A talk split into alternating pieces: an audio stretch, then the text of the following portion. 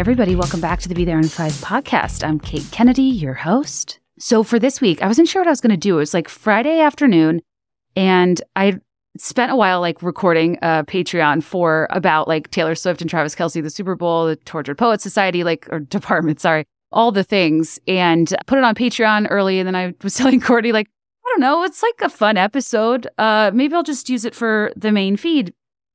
And she was like, um, yeah, you know, the problem is by the end you are yawning a lot, and you know, it's like it's it's a little more free form on Patreon, which which I love, which is great. Uh, the part of the benefit of the paywall is you get a more unedited, uh, unproduced version, for better or for worse.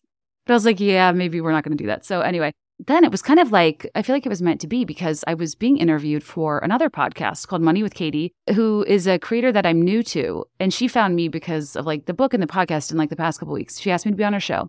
We had such a fun conversation. She's so like just whip smart and so insightful in terms of the intersection of uh, money and finances with with pop culture, with women's issues, uh, among other things. And I asked her if she would just like stay on and record for my podcast and kind of continue the convo, hear more about her career, and just have a general conversation, not about how you should spend or invest your money, but I kind of actually wanted to do an episode themed about like the noise I feel with money, the weirdness of money, the, the confusing ways I feel about capitalism. And I told her this whenever there's a podcast about like money, personal finance, or anything of the like, I absolutely will not listen, even if it's my most favorite person in the world, because I always have anxiety that I'm doing something wrong, that I should be saving more. I'm very turned off by financial buzzwords. In my experience, in my uh, dwindling boss babe days of despair, when I had no confidence and just needed answers and needed a check. And like it, somebody that told me they could make me money i would you know follow them into the dark. Death cab for katie. I think i, I just grew disenchanted with the category of like online finance content as a whole in a way that's like deeply unfair.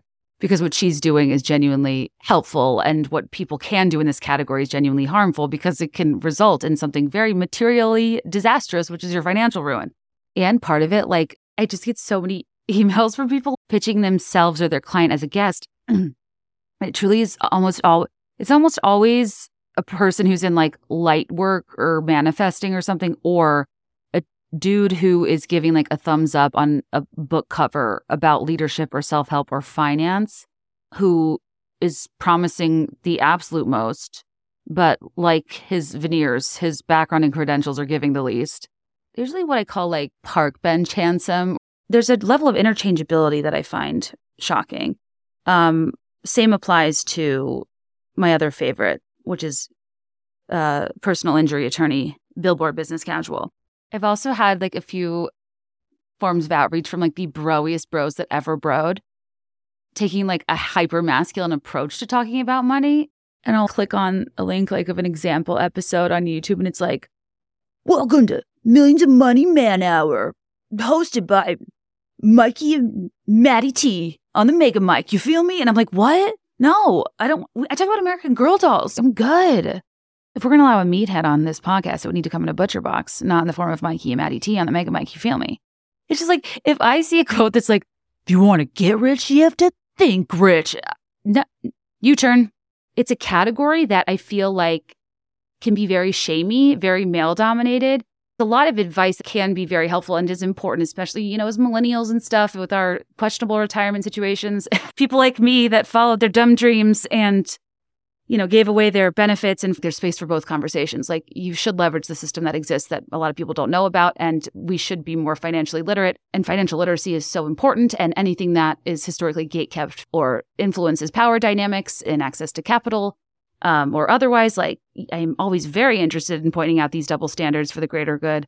I I really do see the need for communities that like the one Katie's created, where she's a writer who, out of her own passion for the topic and desire to use her skill set to make it accessible, became like a field expert in the realm of personal finance. Like commentators, podcasters, and journalists specialize in politics, tech, health and wellness, etc. And I just think it's so interesting how she pursued a personal passion and how knowledgeable she is and how even just going through her stuff in the brief time I've been exposed to it just makes so much more sense than any of the horribly dry uh, presentation I've seen these topics elsewhere. And I hate to admit it, but that that does impact how a person like me learns or what catches my eye. I just appreciate people who take the time to distill important dialogue in a digital form, and especially in spaces that, that, that lack transparency. And I just thought she was a breath of fresh that actually is trying to educate people, make quality content, have nuanced discussions about the highly subjective nature of personal finances, all while being a gal that loves to talk about the economic power of women, which we love. And of course, uh, you know, I'm going to disclaim the shit out of this. Inevitably, when you're listening to two people talking, they are going to be speaking from a place of their own circumstances. And the goal is never, ever to exclude, uh, rather, just to speak from experience. And honestly, this episode ended up being kind of vulnerable for me that, like, I spent a lot of time thinking about after because when she was asking me about, like, why I don't like to always engage with this type of content or financial stuff gives me anxiety. I just, I realized that, like, yeah, I I'm still very much constantly like panicked and and feeling like that place of you know scarcity is on the horizon from a situation I had in between the doormats and the podcast and the reality of self-employment is like you know your income for the next 6 to 12 months like how the hell do you plan for your future how the hell do you support your family since having a kid I've spiraled so I think this conversation just made me realize like yeah I, I think that I've been quite stressed about not knowing what a like my career looks like long term. This medium hasn't been around that long. Like how do you know, like it, it's just it's hard for me to plan. And I think when I am in conversations where people are telling me about the necessity of planning and saving, and I have such a weird job where money ebbs and flows, and a scarring experience that um, you know makes me forever on high alert for the ebbs. I, uh, yeah, I just got some shit to work through, guys. And maybe we'll talk about it sometime. So hope you enjoy this conversation. And sorry, it runs a little long, but we were having so much fun talking and I figured you can parse it out if you want to. And, um, yeah, if you are wanting more current pop culture, talk Taylor Swift, all that, hear, you know, my thoughts on things like parsnip soup and bloggers in the English countryside living impossibly curated lives. That's all on Patreon so you can go there. But for this week, please enjoy my conversation with Katie from Money with Katie. What I love about Liquid IV is that I listen to, you know, a lot of shows and the hosts are always like, yeah, for a long weekend, Liquid IV brings me back to life. And I'm like, yeah, totally. That's what I use it for too. No. Now my weekends are wild mostly because I have absolutely no control or predictability over uh, my free time based on how my child cooperates. And I am, you know, recording this ad in the middle of the night. What do I have next to me? Liquid IV. Because, yeah, weekends are for going wild, but wild looks different to everybody. And whether you're a little sleep deprived, you're hanging out with friends, staying up late, I, I've been seeing a lot of people bravely take up line dancing this week because of Beyonce. And I'm Sure, you could use the hydration. So, regardless of what a long weekend looks like for you, when it's time to start another big week, celebrate Hydration Monday with Liquid IV. I know you guys have heard of this product. It's kind of a no brainer. Like, it's even endorsed by like the World Health Organization as a rehydration solution for places that have issues with access to water. And what's genuinely cool about this product is that it multiplies the effects. It makes your water go a bit farther because one stick in 16 ounces of water hydrates better than water alone with three times the electrolytes of the leading sports drink. No artificial sweeteners plus zero sugar in the sugar free version. And there's eight vitamins and nutrients. And non GMO is just the most convenient on the go packaging, which is nice because usually I tend to feel the most depleted in need of hydration when I'm on the road. But I don't know if, you know, I know we're in 40 ounce cup nation. But if you're feeling, you know, fatigued by having to consume such a large sum of water, consider a hydration multiplier to cut down on the amount of liquid. We're actually very into the sugar free versions in this household the white peach, green grape, lemon lime. Highly recommend. Weekends are for going wild. Have a game plan for Monday with Liquid IV. Grab your Liquid IV hydration multiplier sugar free in bulk nationwide at Costco or get 20% off your first order when you go to liquidiv.com and use code Be BeThereIn5 at checkout. That's 20% off your first order when you shop Superior Hydration today using promo code Be There BeThereIn5 at liquidiv.com. I love it. Katie's doing me a favor by coming on the podcast, yet I'm turning this into a therapy session about the financial things that keep me up at night. But hey, at least I'm still cozy because at night I'm sitting atop a Helix mattress. In fact, I'm sitting on one now in my office bed.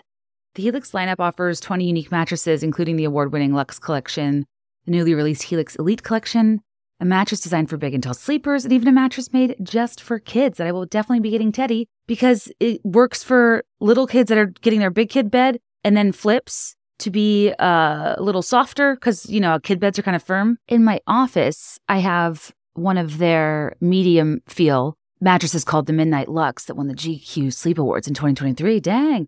I think that's the one this is because they they have so many different models for soft, medium, and firm feels, and beyond that, like if you sleep on your back and stomach versus side, if you need lumbar support, all the things. In my other guest room, I have a sunset. My husband and I have the Dusk Luxe, which is a hybrid of our interests because when you take the Helix sleep quiz, it asks you like if your partner has preferences to factor them in too, which is cool.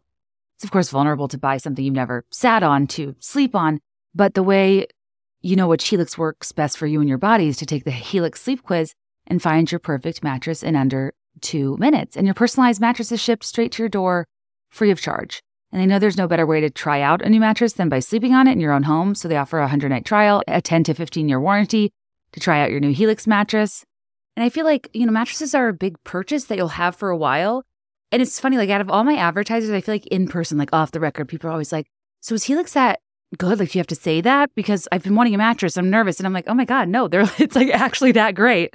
I guess what happens is when you need a mattress, there's so many companies, people and people do all this insane research, and you kind of have no choice but to like go off of somebody's word. I swear to you, the quality is unmatched, and I wouldn't have worked with them for this long if that wasn't the case. I genuinely think it's the most like foolproof company you could be ordering uh, a mattress from with their matching process, their variety of options, the speed and ease of shipping, and their incredible policy that make it pretty low to no risk. It's been recommended by, you know, doctors of sleep medicine as a go-to solution for improving your sleep. I should go to one of those doctors. Helix is offering 20% off all mattress orders and two free pillows for our listeners. Go to helixsleep.com slash be there in five and use code HelixPartner20.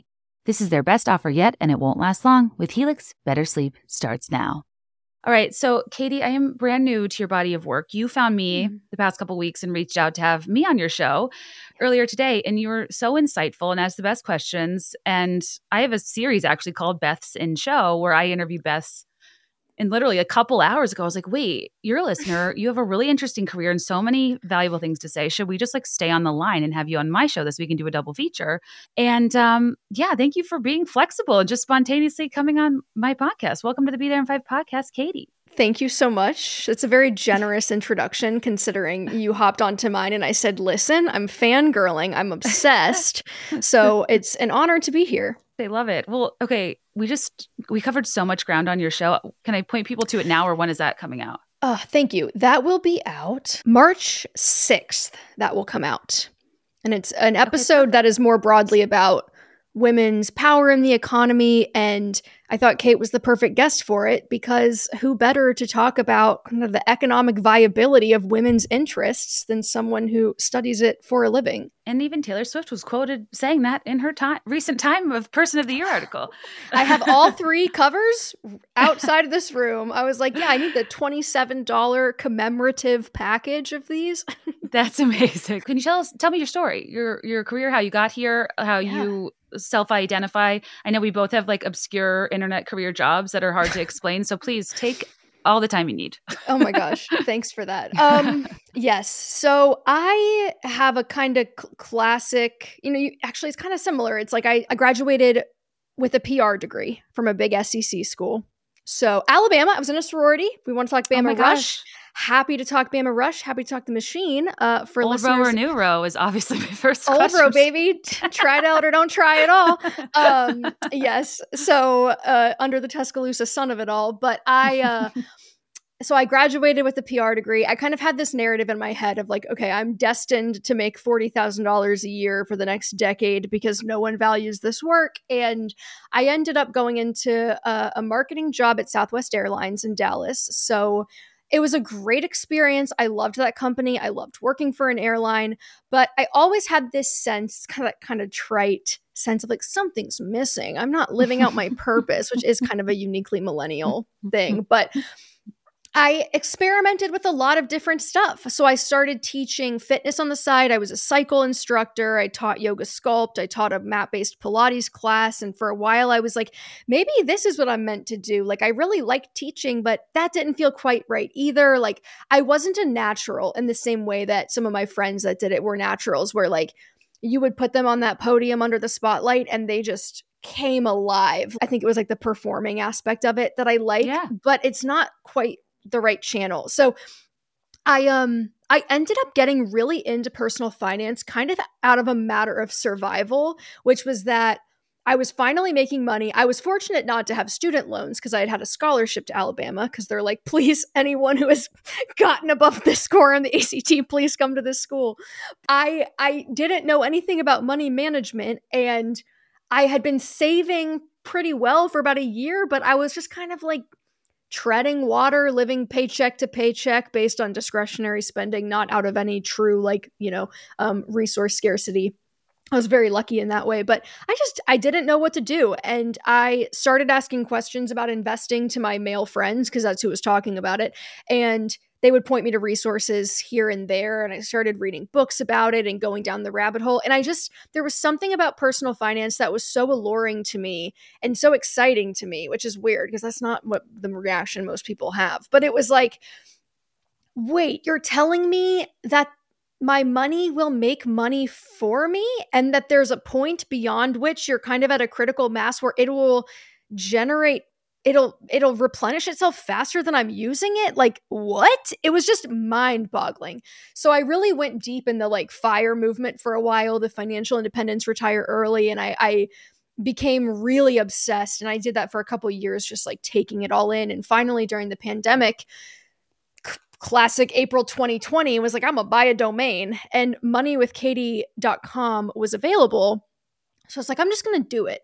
And I remember the first day I sat down, still working at Southwest, still teaching cycle, but like the you know, we weren't going into the office, we weren't doing in-person classes, and I had a lot of time on my hands. And I remember sitting down and being like, the intent was to buy the domain and then like go eat lunch. And I sat there, bought the domain, and then I looked up and like eight hours had passed and I had written like three posts and had already built the whole site. And I was like, whoa, I can't remember the last time I've been that just like lost in something or felt that in Mhm. flow Yeah. state with something. It was effortless.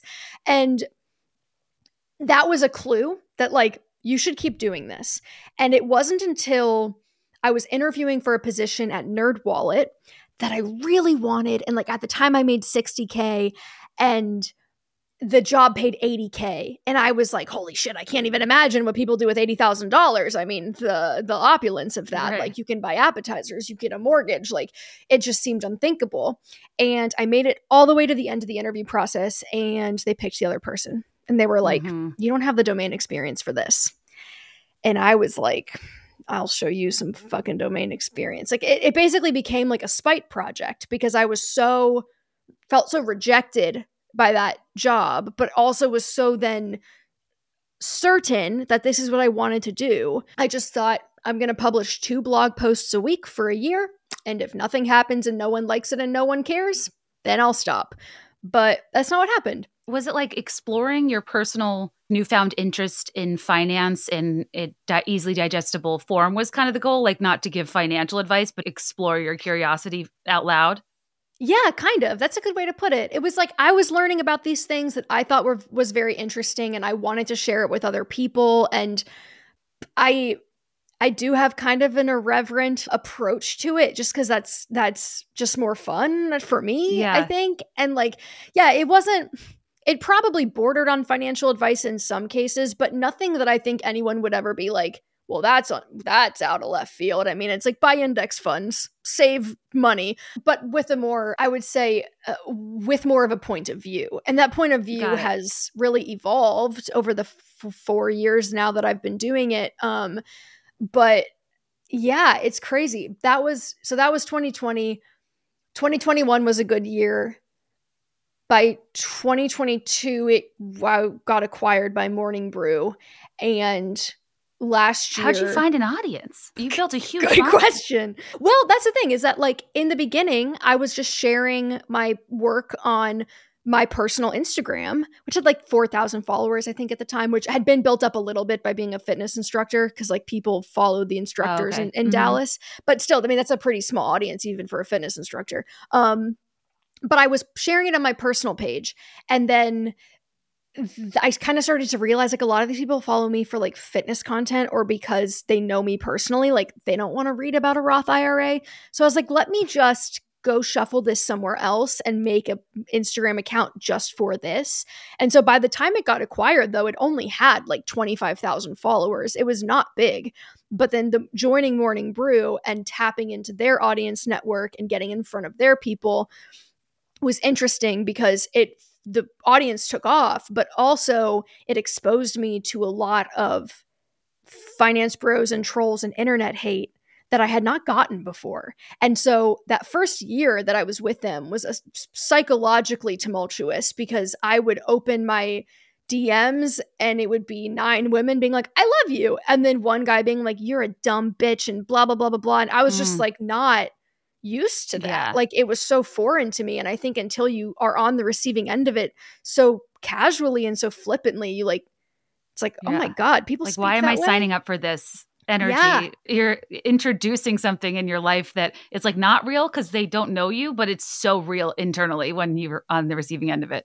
Yes, it activates your fight or flight response where it's like yep. I'll have to I can like feel the cortisol and the adrenaline and my heart starting to race and I'm like why am I letting an app on my phone make me feel this way but it doesn't feel that way in the moment in the moment you're like oh this person is like calling out very specific things about me that I probably have insecurities about anyway yeah, and they're just right. lighting it up. So it was a it's funny because it like it's the part of the story that usually no one's actually asked me that before. Usually it's like wow, success story like that's where things took off and everything was happy and it's like actually the first year was pretty miserable because it was like I felt very overexposed and very vulnerable to mm-hmm. audiences that did not like what I had to say and I feel much better about that now and I think it's been it's made me stronger and I've gotten to the point where I'm like I'm okay with the fact that some people don't like me and that some people you know have mean things to say it doesn't bother me as much but it's still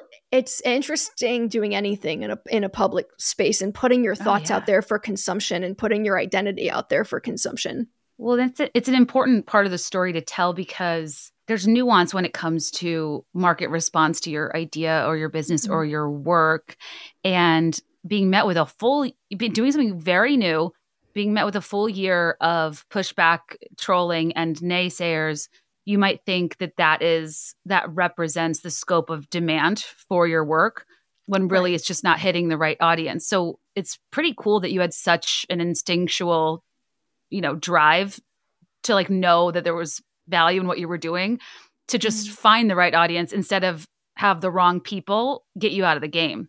Oh, thanks. Yeah, you know, it's funny. I was listening to something that really stuck with me about this. I was listening to a guy named Shaan on a podcast called My First Million, which is very broy but they were interviewing. So brilliant. That, I, I would avoid that podcast like the plague. yeah, it's not. It's, it's, like not the vibe of my the, first million. yeah, I'm like, listen, Beths, this is probably not something you would enjoy. Um, but I was listening to it because they interviewed Hasan Minhaj, and granted, this was pre him getting canceled for like telling fabricated stories right. in his stand up special and the whole you know, where does comedy, where does that cross a line? Yeah. But at I'm the time, on this one, but you know what? Same. I'm so happy you said that. I like him. And he was talking about this same subject and, you know, people hating your work very openly and loudly. And Shaan had kind of stopped him and was like, Yeah, but listen, like that's the price you're paying, but look at the upside that you reap too. And I, it kind of struck me that you only get the upside if you are willing to put yourself in that arena in a way that other people maybe are not. It's like the same thing as investing. The risk is usually correlated mm. with the return. I mean, not when we're talking about something like Bitcoin, but in general, risk and return are very are very um connected topics and I just thought about the fact that like I have never that was the most money I had ever made. And I was like, yeah, that's the that's why people don't feel bad when influencers are like, yeah. people are mean to me. It's like because they know how much money they're right. making. It's like you're being compensated to take it, but you that doesn't make it any easier. It's just a function of, I think, um psychologically protecting yourself and having to do that hard inner work of believing that your work is worthy and that it's worth it and that like to your point about finding the audience that really that it does resonate with that you trust that those people are out there and and now I just feel so thankful for the community. You probably feel the same way. I get that sense that you feel this way about your community that like I love the people that listen to my show and write in and the people on Instagram. Like, I don't really deal with the trolls as much anymore because I think we've kind of like called the herd a little bit of the people that aren't adding anything. Oh, totally. So you started building an Instagram following with your content. Mm-hmm. And then you said in 2021, Business Insider slash Morning Brew acquired mm-hmm. Money with Katie as a podcast? As a brand. So okay. it, let's see, I'll break down our business model. Um, because this is another thing that I like to be open about. I think people should know how, how, what what's if you're considering doing something like this, you should know what's possible, right? Um, not that I'm the extent of what's possible because there are people much much bigger than me, but ours is not that big. Like it's do it does well, but it's not like it's a top five show on Spotify. Um, yeah. So our business model is we have a podcast, The Money with Katie show, which is kind of like the hero content, if you will. It's kind of like the main place and it's the thing that I focus on the most. Um, and it was very new. It was like fledgling when they acquired me. I think I had re- I had released like 7 or 8 maybe 10 episodes and it was literally the voice memo into the iPhone, pr- press upload on rss.com. There was nice. no audio engineering happening. I was like, this is the voice file. Here you go. I'm going to rant about this for 20 minutes. Um, and the blog, which is, it's still on the same Squarespace website, but I would release new pieces every week. Um, the Instagram account, which had like 25,000 followers and the newsletter, which was also pretty nascent. So, the way that we've evolved since then, now I think we're over 200,000 on Instagram. We have like 170,000 newsletter subscribers. Um, oh, that's a big newsletter. Shit. Well, and that's the that's thanks to you know morning brew has 4 million so you start wow, pumping it out to them so but cool and we ha- we're really lucky in that I think we found the right people in our newsletter yeah. audience. Like again, 2022 was rough. We got a lot of really mean replies, but like now that we've got our core group, like open rates are high, engagement's high. We spend a lot of time making sure it's value packed. We have like a job board now. We just really try to make it an amazing experience for the reader. Um, and we sell a product called a wealth planner, which is basically a tricked out Google sheet that I've been making for years that helps you manage your personal finances. So it's at a $57 price point. It's kind of risen over time as this product has become more and more uh, complex. And like now I have an Excel freelancer that helps me make it because there are a lot of things in it that I don't know how to do. But um, it's it's interesting. So our our revenue in 2023 with that scope of products and whatever, I think we had like half a million maybe in digital product sales and then another million in advertising. So you're at like you're not quite at 2 million, but it's it's there's a lot of different pieces there that are feeding the the beast. And you know there's two of us that are running it for morning brew. So it's it's really cool. I think um i don't i'm obsessed with you sharing numbers. I love people oh, who share good. numbers well, I just think it's interesting. Like, I, I think that people should know. I mean, there's probably someone listening to this who would make an amazing podcast and newsletter who's like, wait a second, that's totally worth my time. Like, but you just don't know. Just don't quit your day, to day job while you start it. no, I and I didn't. I did money with Katie on the side while I worked full time for that's the key over a year until yeah. there was a lot of viability. So, um, I echo that too. I don't want to be the like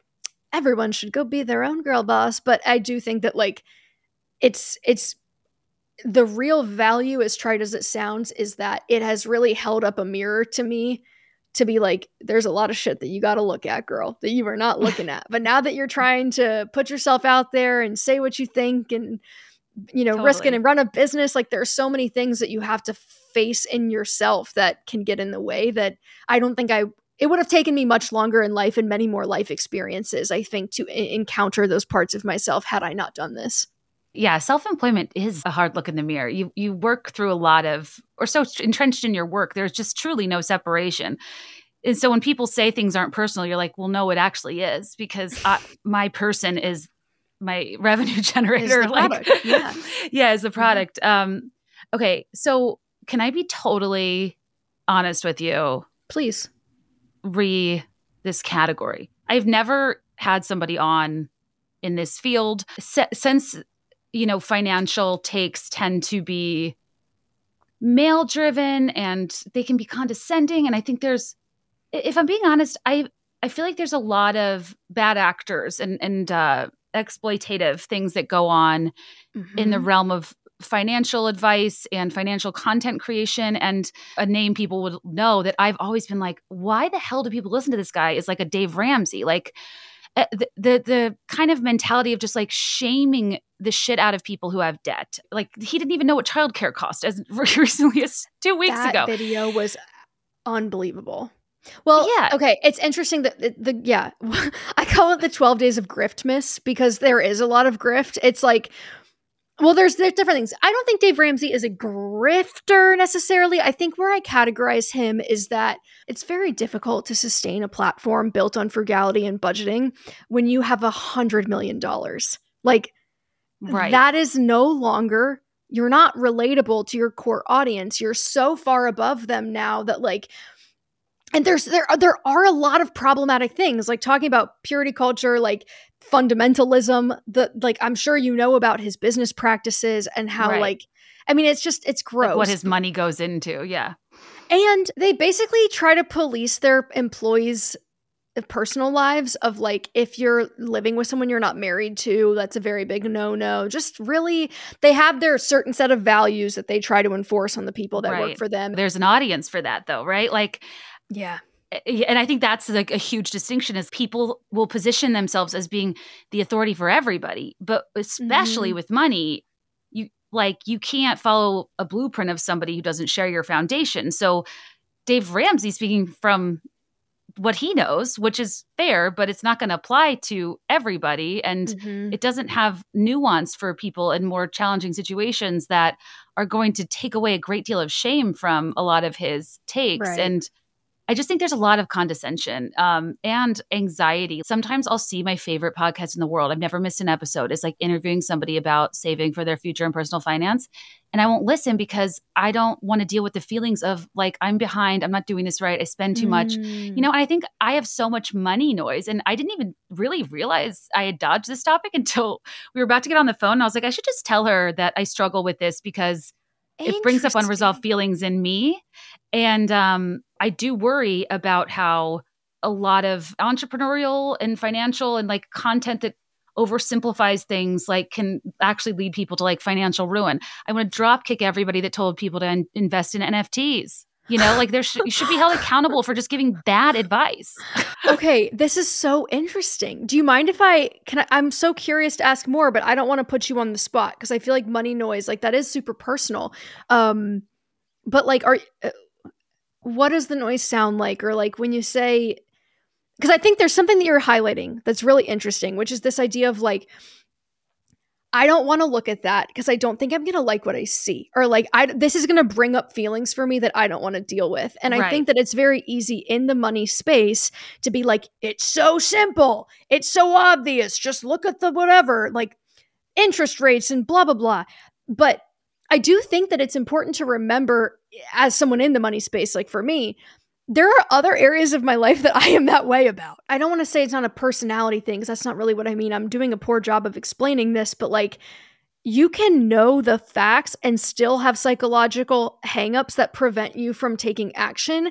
And yes. just because like money isn't an area for you where that happens, it probably happens somewhere else, which is my case. Where like I have other things in life where I'm like, I don't want to listen to an interview about that because I'm up here about things that I don't want to think about or deal with. So I, I don't know if anybody else this is this is funny. I, we have this could not be a less um, planned conversation. So we'll just see where we go. Um, but I don't know if anybody can relate to this, but I struggle with administrative tasks, with organizational stuff that I, I don't know how to explain it. I I'm a creative and I think I'm mm-hmm. very smart and productive in some ways, but when it comes to stuff like the minutia of money management and stuff, a, I struggle to engage because it doesn't always interest me. And part yeah, of that is in fair. probably how it's delivered, to your point, That's which is why fair. there's white spaces to be filled and how people contextualize it. And secondly, it's something I hate about myself is that I'm not, I'm not a person that checks my statements often, it gives me anxiety. Mm. And then I feel guilty and ashamed that like I don't follow it more closely, I don't save more. And I see somebody being like, if you stop going to Starbucks, you wouldn't be a renter anymore. You could afford to get some equity in a home. And I'm like, oh, geez, but I love Starbucks. And so I think sometimes I don't want that advice where I'm like, oh, can we can we live? The world might end tomorrow.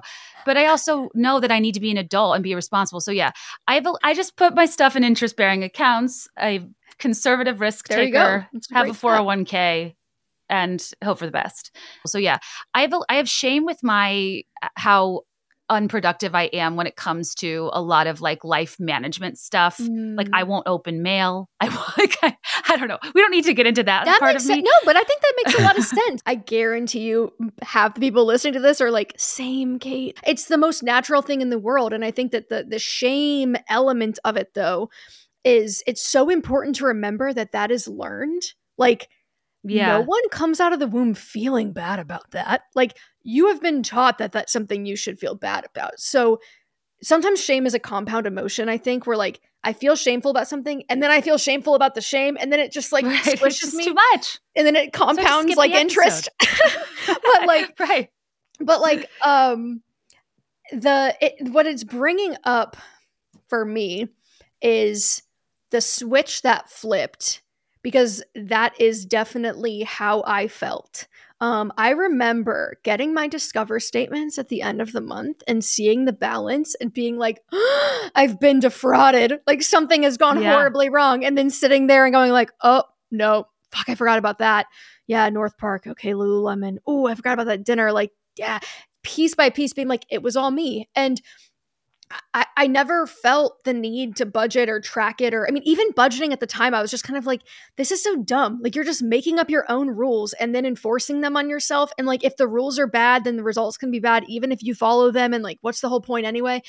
But what really what really changed I think to give the FIRE credit movement what or to give the FIRE movement credit rather was that that was the final like that was the piece of the puzzle that when it clicked into place I went oh that's the point it's that like Mm. if you have enough money that it can support you and that the money is making money for you then you don't have to work or like you don't have to even work a job that you don't love or you don't have to stay in a job that's high paying even though you don't like it like you you basically it, it's like a freedom thing for me where like i felt trapped by the fact that despite the fact that I loved my job, this is the weird part about it in retrospect. Like I loved my job. I loved the people I worked with. I liked working. Like I liked corporate America. I liked the jargon. I liked the emails. I liked our little outfits. Like I had fun. I've cosplaying an adult. Like I didn't mind it.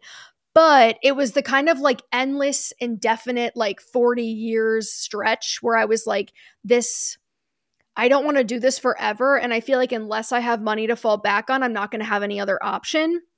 And so once I kind of put the pieces together about like how spending relates to um, how much you're able to save and how investing can buy your freedom, like then it started to have a, a why in a way that it hadn't before. Mhm. Um, but I do think that like that's what you're describing is so normal and the shame around kind of like not being the best administrative assistant to yourself or like not having big executive assistant energy for yourself is like Right. it's just not your gift. And if you had that gift, you probably wouldn't have a successful podcast talking about your observations about culture. Like there are some things about being that kind of like type A and rigid and regimented that don't translate to being these other things. Well, I also think like we don't, and at least not in the public school system. Like, I think even in my book, I'm like, yeah, I could, can tell you all about SOHCAHTOA, but not personal finance. Like, I never learned about taxes, mortgages, like anything. And um, like, I think what's interesting about personal finance is that I consider myself decently competent. Um, however, without any formal education, training, or like background in investing, it is Mm. so confusing.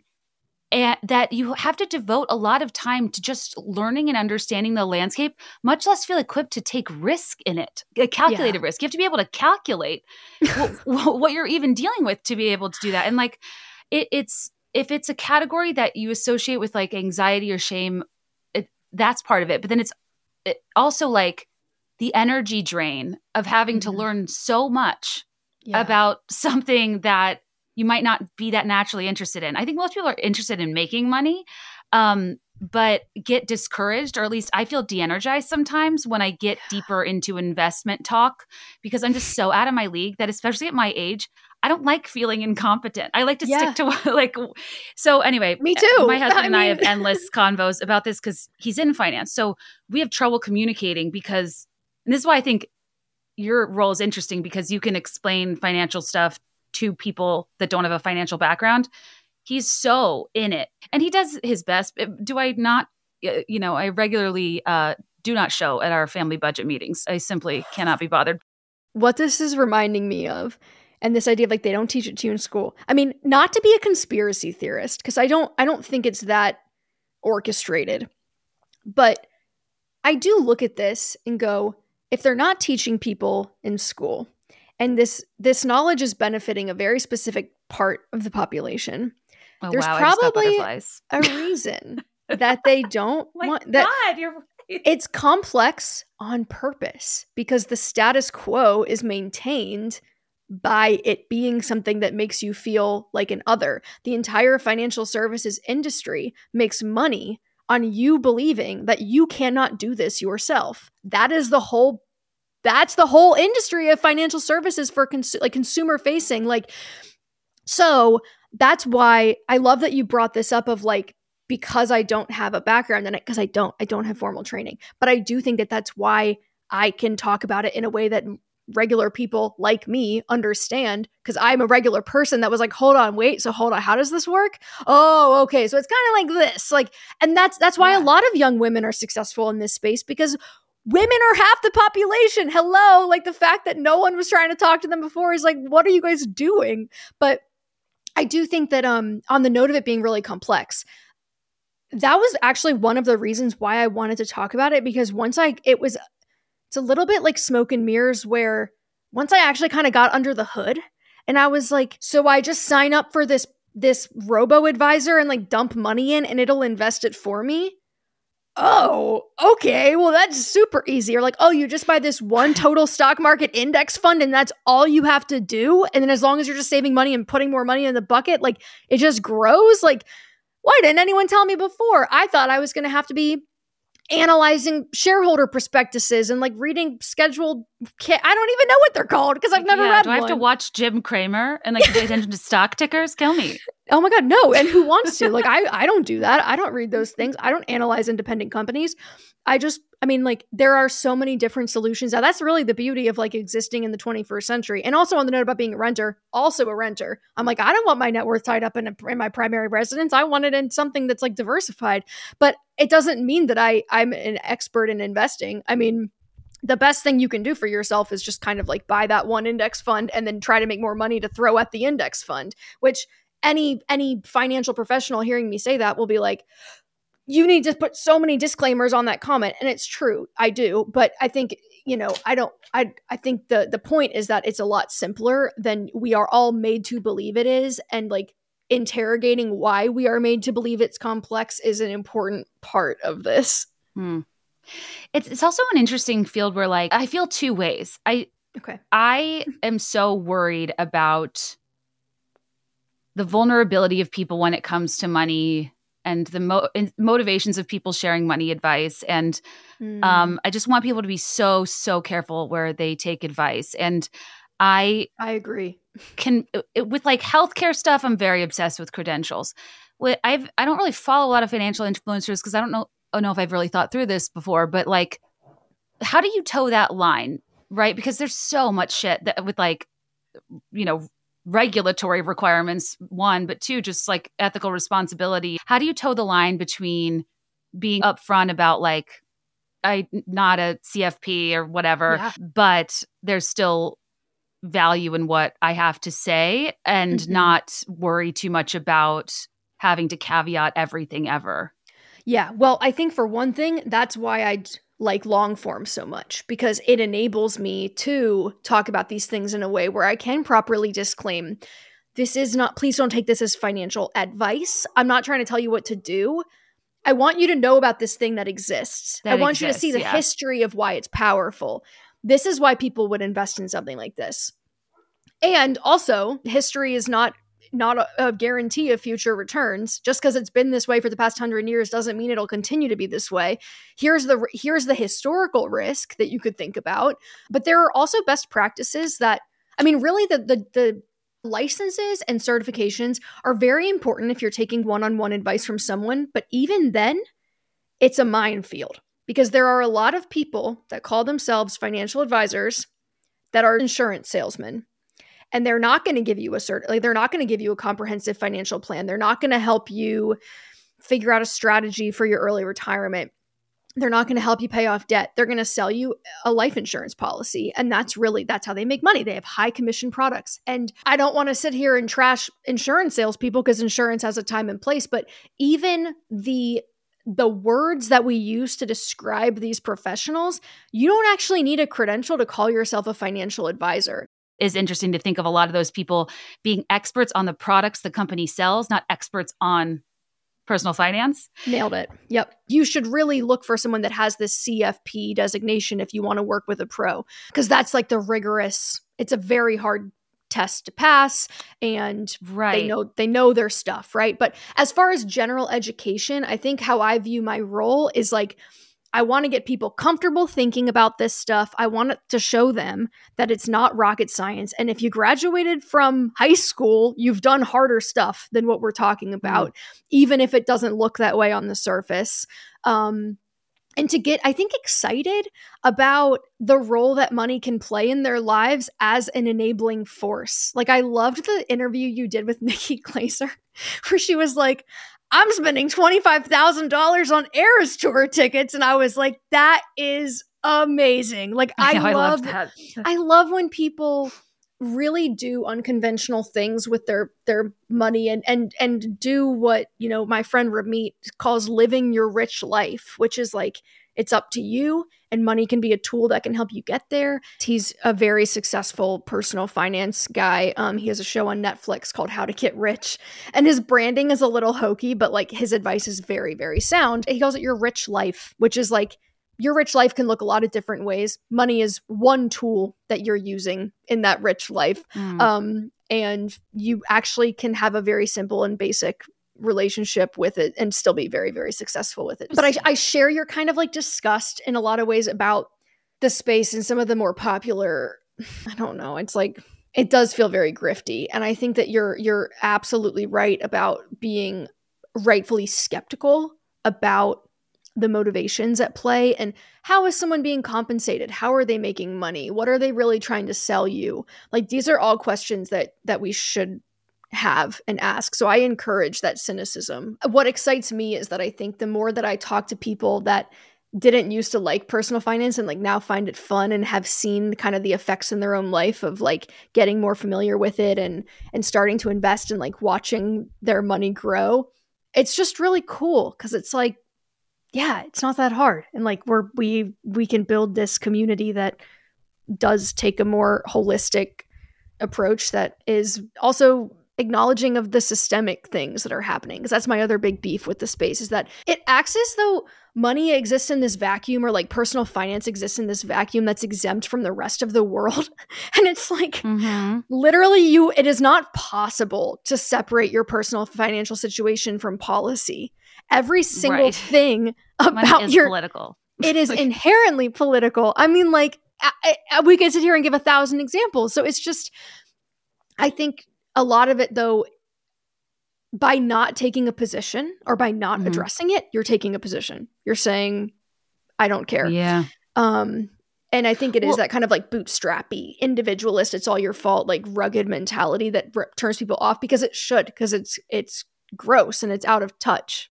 I love how er, at the beginning you you clarify the difference between wanting more like discretionary income versus like resource scarcity because I do think that's an important mm. thing to distinguish and also my own privilege in being like I make a good living and I'm fine. I think there's something there where you um don't even realize that like especially with self-employment you have to chase your next check and it is so exhausting yeah. that to your point about freedom, like, yeah, that's a different way to look at it in terms of like having to dive into this and it being time consuming to understand it isn't a waste of my time. It's kind of in and of itself a time investment to like not have to be working from job to job and uh, to have a little bit of wiggle room. Because we were talking about earlier how like you realize after a while success is kind of, yes, money, but also being selective. And money is a part of that. But, you know, it's just not operating from a place of scarcity where you have to take the job, you have to do the thing you don't want to be doing or that's below your pay grade or whatever. And I think what's funny is self employment is truly in podcasting and internet careers, there could not be a riskier thing to double down in because we don't have any data that shows what these careers look like 50 years down the line and we don't have benefits or retirement or so you have to be a self-starter if you don't have mm-hmm. a company providing you that stuff. And so like yeah, anyways, uh, I have the basics. I don't want people to think I'm like in mountains of debt.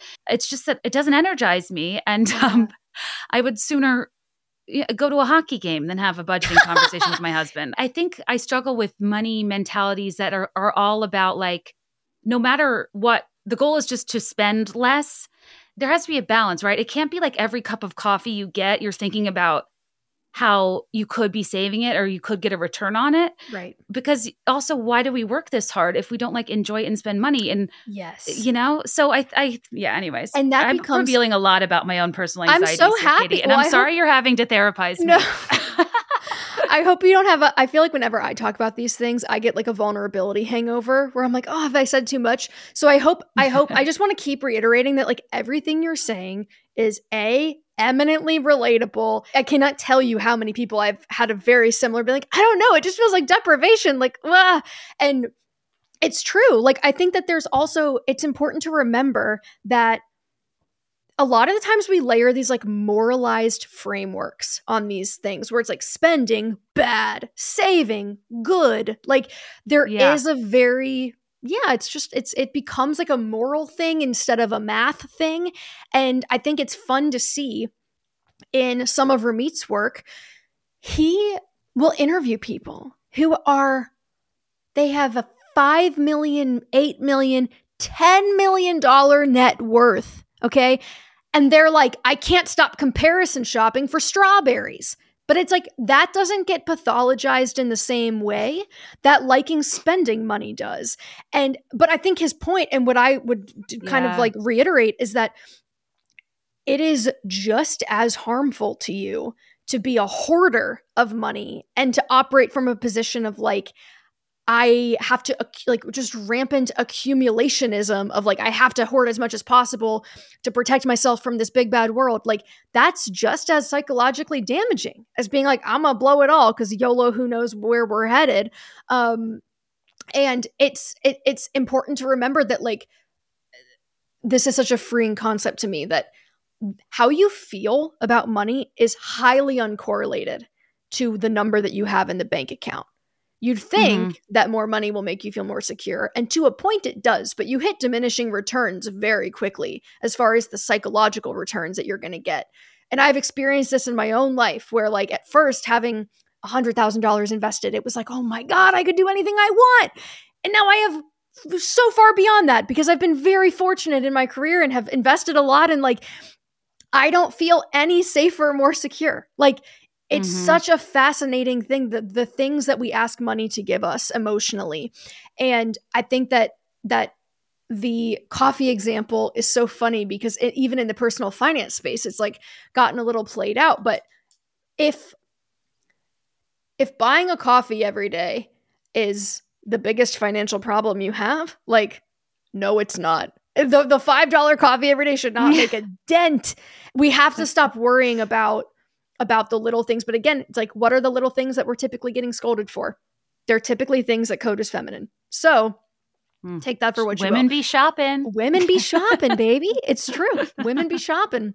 Um, but yeah, I just, I, man, you I just said 12 things that blew my mind. I'm literally taking notes with a oh pen. my God. Thank you. Wow. No, I, I have to give credit where credit is due. Like, I just did that. A lot of what I just said, I learned from Ramit's philosophy, and he really clarified a lot of that for me because as an early adherent of the FIRE movement, I had a very strong moral framework that frugality was good and spending was bad. And you see it in the culture all the time. We love rich people who drive old cars. We love rich people who act like they're poor. We're like, ooh, look at Warren Buffett. He's a billionaire. He still lives in his same house in Omaha that he bought when in the 1950s. It's like Warren Buffett has private jets. Okay, like this.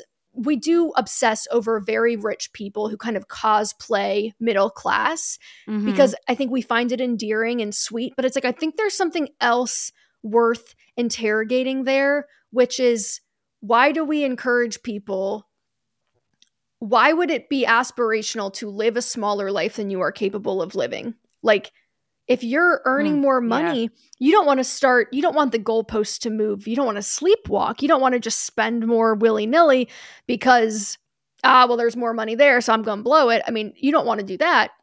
But the uh the opposite of that is not oh i need to save every penny and i shouldn't upgrade my lifestyle at all. Like no if you're working hard you should be upgrading your lifestyle a little bit. Like it just comes down to the intentionality around those choices of like i'm choosing to buy a nice car because it's really important to me. I bought my dream car last year. I'm so happy with it. I don't care that it was overpriced. Like it's fine. I know people in my field look down on me for buying a luxury car because it's like not considered a right value in the personal finance Mhm. world. But it was important to me and i feel good every time i get in it. So like right. that's all that matters. It's not their money. Yeah that's it's God, i could talk about it for hours the point you made about how we don't pathologize people price comparing strawberries the same way we pathologize big spenders is hilarious and so true. Um, and I don't buy a lot of like fancy things because value to me is saving time and as inconvenience. Where all my money goes is like delivery fees, airplane seats with legroom, nice Beautiful. hotel rooms, room service.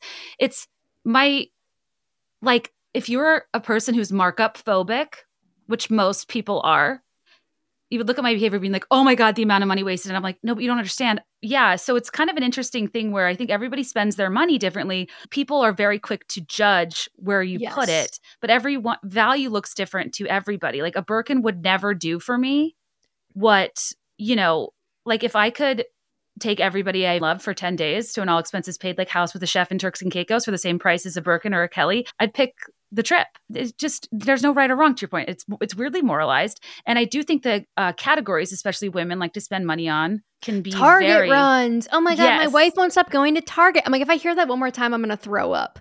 Okay, that's the other thing that I am okay. Part of my, you know, lack of participation in my family budget meetings.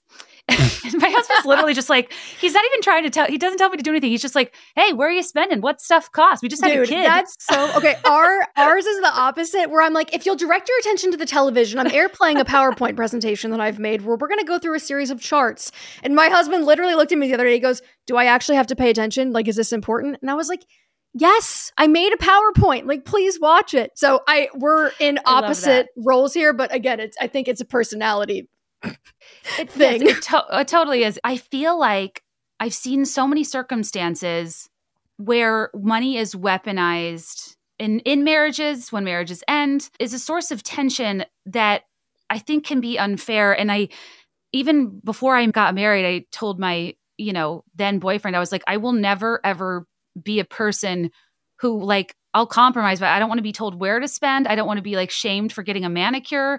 That's something that I know a lot of my friends' husbands get on their case about is how expensive nail maintenance and like hair highlighting is. I don't want the ways I spend my time and money being minimized. It is so pervasive in TV, movies, pop culture, social media, memes, everything to bitch about how much money your wife spends. And I will not be that person. And if I'm contributing, whether I was staying at home or working, like you're contributing to your household and your family's financial success. And I hate that it's always like pegged on the wife for some reason that like she shouldn't be spending the money. So I just think I'm a little bit resistant. I just, um, I think it's like easy to kind of fall back into that. And when you have different interests, and we talked about this on your podcast, and it's like, okay, well, you know, you don't have to understand why like getting my nails done means something to me for it to be mm-hmm. like a valid way I spend my money. Well, like, you and you you are you joke about all these forms of entertainment are the same, and you're referring to the media, right? You're referring to like watching the NFL game and making a pretend football team is the same thing as doing a bachelorette draft. Like these Yeah. are not dissimilar.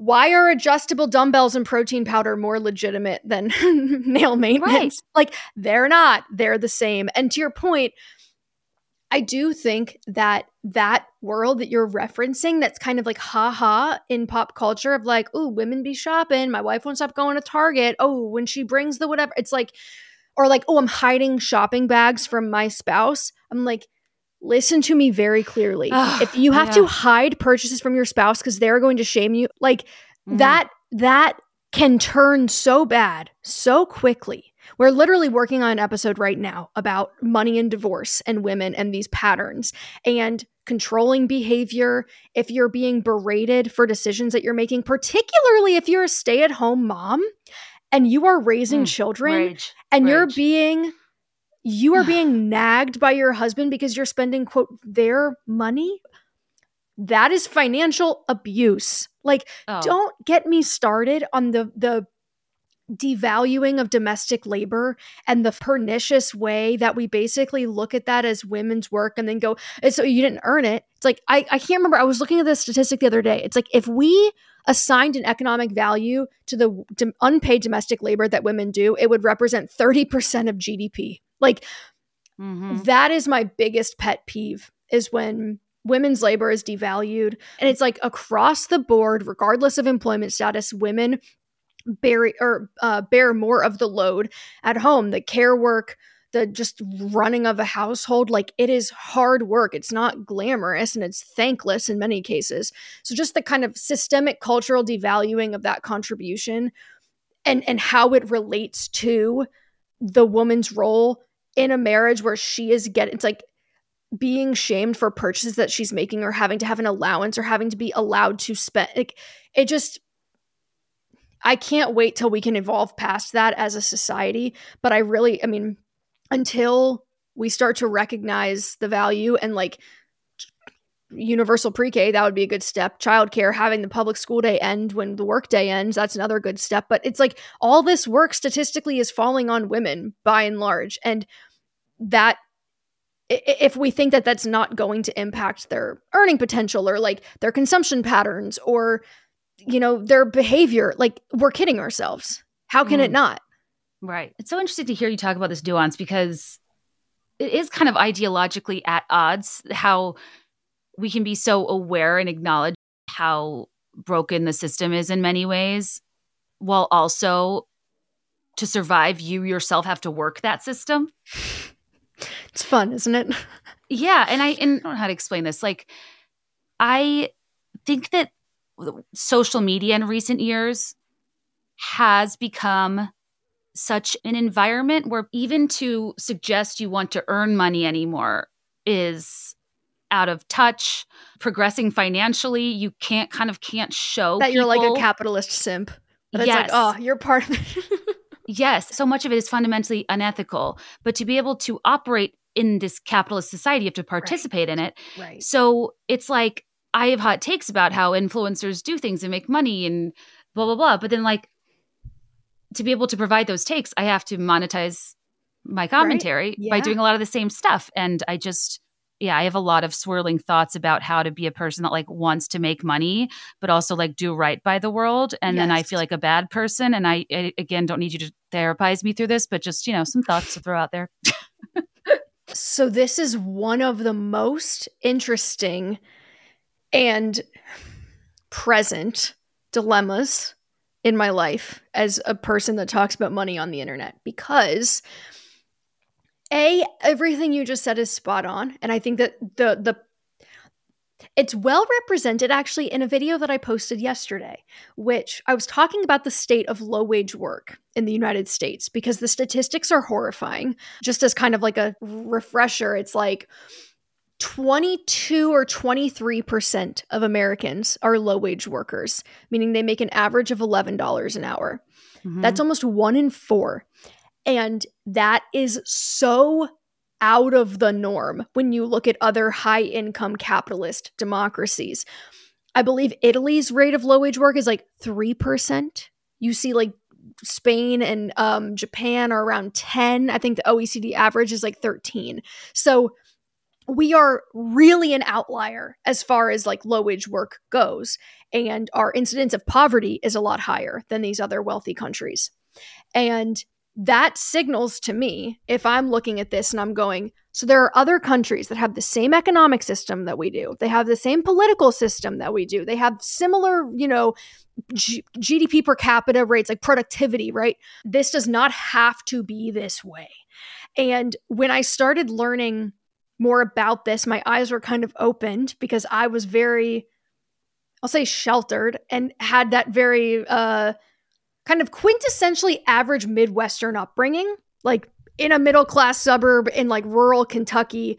Um, yeah, went to a public college. Like it just, I didn't know that this was that this was the state of our reality really until I got curious about well, why are there so many homeless people in the United States? Well, how come, you know, there are billion like how did people get that way? And what are the tax loopholes that allow people to not pay tax? How does this work? Like when I went down that rabbit hole, I learned a lot of things. But first and foremost, I learned that all these things are connected. So, like, the fact that our healthcare system is broken and people will go bankrupt paying for cancer treatments, the fact that there is no childcare, the fact that homelessness is on the rise, like all of these different issues are very interconnected.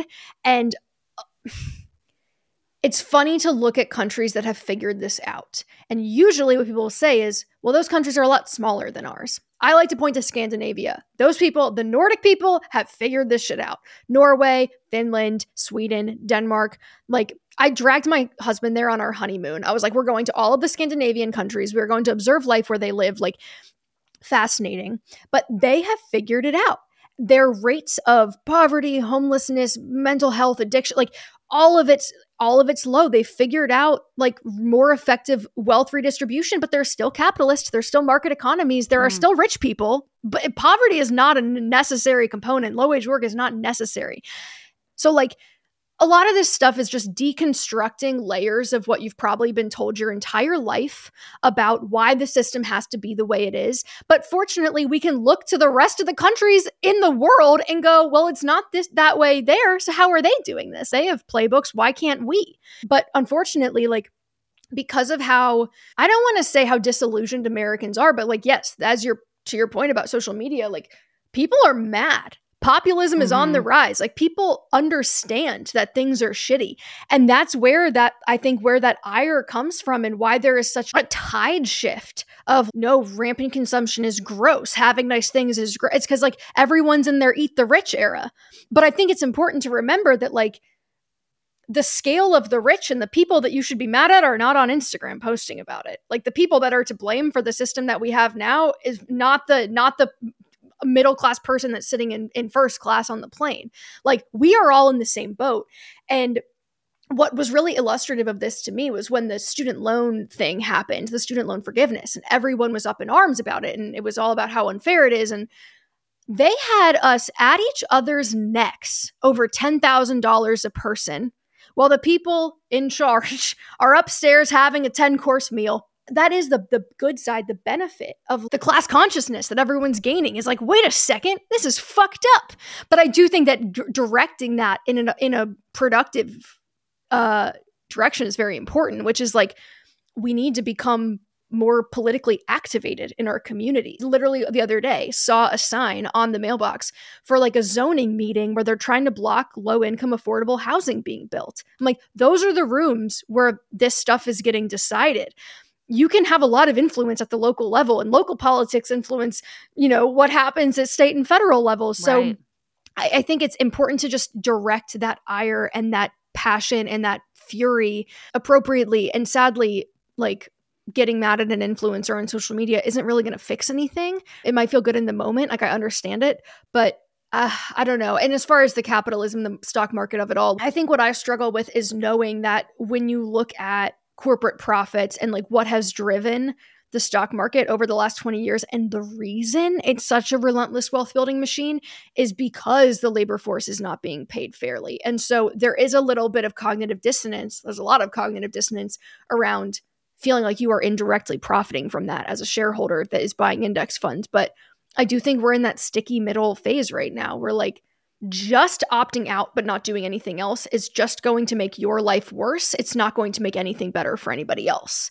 But I think mm. that collective action is where we can start to make change. And there are so many positive examples that that we could point to of like areas where it is really changing things and and everything from affordable housing and tenant rights organizations to companies like Defector Media that are are completely employee owned and they equitably distribute their profits among their employees. Their their employees are shareholders in the business, which is I think the, the model that like that is how you create wealth in America mm. is you you give people ownership and equity in what they're building and what they spend time on every day. And like if you're mm. just a laborer for a wage, and that wage is constantly being depressed, you're kind of always fighting an uphill battle. So you like have to become a shareholder to get any sort of primacy in the system.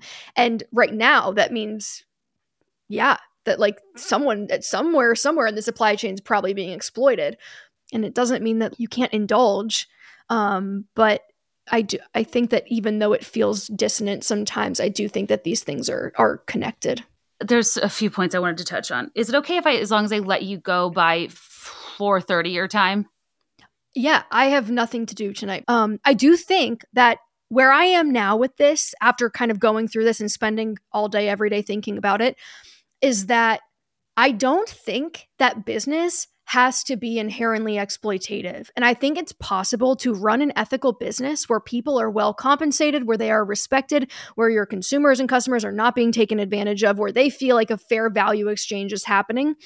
And I think there are really interesting ways to achieve it too, like profit sharing models, like employee ownership co ops, like, um, I mean, there's there are a lot of things that you can do, and so I look now at businesses that I perceive as ethical, where I look at their whole thing, and I'm like, I don't see a single person being exploited. I see a lot of value creation. I see a lot of people being enriched and like lives being enriched, but like now there's a person on my team who we pay six figures.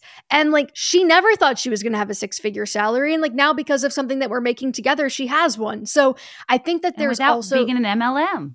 Without being an MLM. Yeah. oh my God. Six figures in no time. Yeah. so it's like, and even that's like an arbitrary, you know, benchmark. But but it's just I think that I I see so much I see I see the opportunity here for us to overcorrect and to be like, okay, women, you had your chance in positions of power.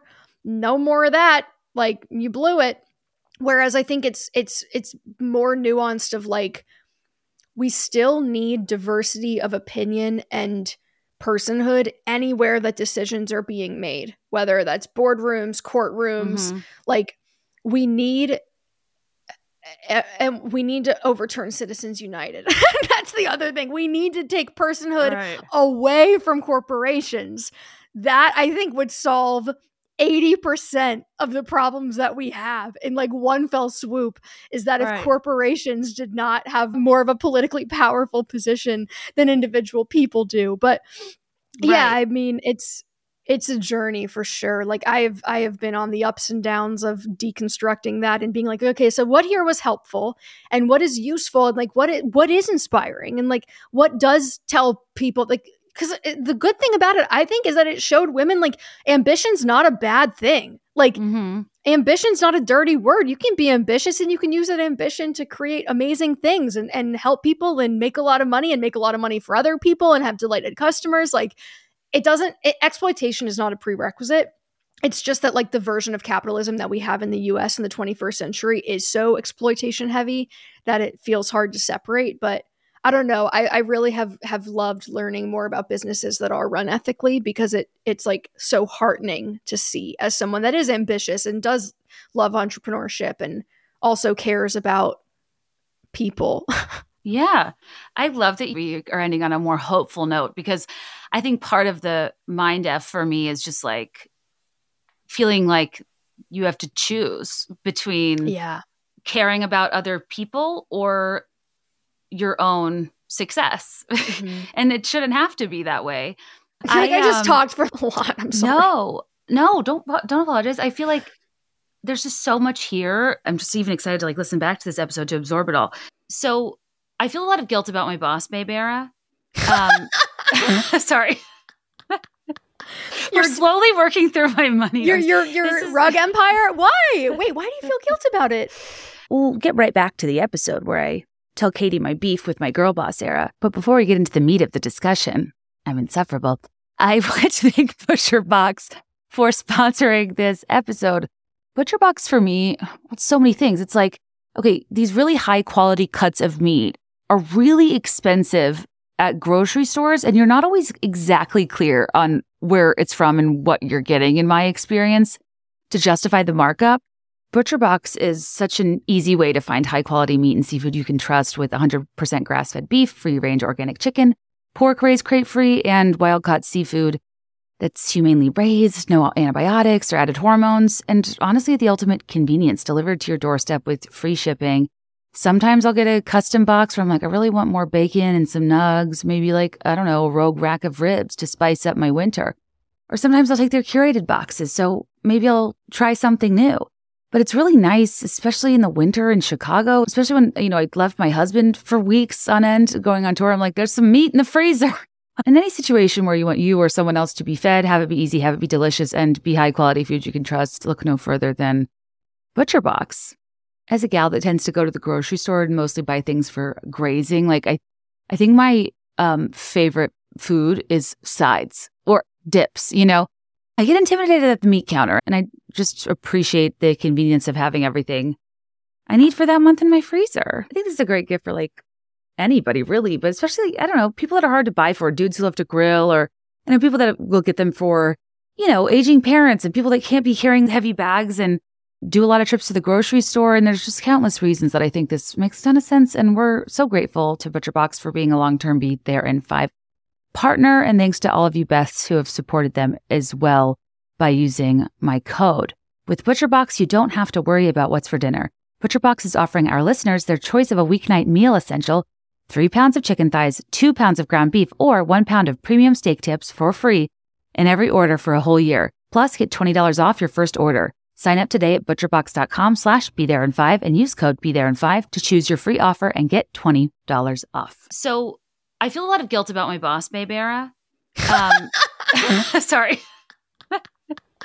You're slowly working through my money. Your your your rug empire. Why? Wait, why do you feel guilt about it? I think that I didn't start to kind of deconstruct and digest all the reasons I wasn't more of an empowered person and feminist till like I was deeper in my 20s and got out into the workforce and I think I've always been me but I was very very held back by a lot of the stuff I write about in the book of the mm-hmm. kind of external forces that like break down your confidence and your value and your self-worth and blah blah blah mm-hmm.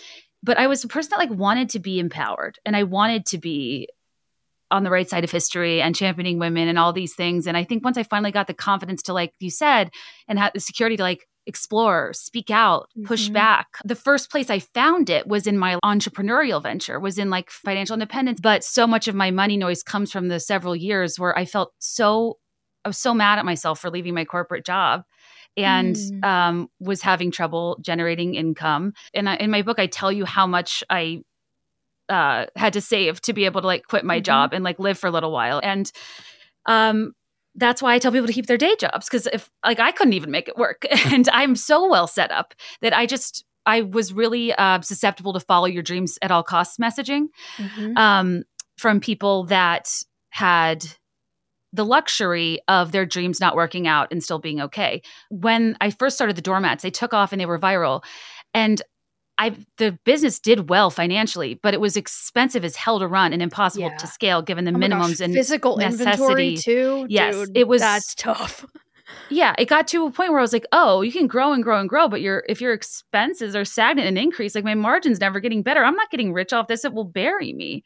Yeah. Um, and it all anyway so but when i first started out and i was getting a lot of attention for being like a girl boss and i was really proud of myself for building something from scratch that i had no mm-hmm. experience in i, I just got so much self-replenishing confidence from that experience that i hadn't gotten previously in life because i was just trying to be like fun and hot and drunk you know what i mean same kate oh my god that's no that's my villain origin story too my identity but like I'm sorry, I don't mean to interrupt you, but I just no. I can't tell you how much I relate to that because especially as a sorority girl at Alabama, I mean like uh, it was very obvious where your yeah, value you was in it. that community. Yeah, I think like the doormats kind of even though I talk about how difficult it was from a business model standpoint, they saved me in that I just didn't even know the range of my own potential and skills and adaptability and I just never been able to exercise those sides of myself in any other era of my life and I really found myself through that entrepreneurial experience being like,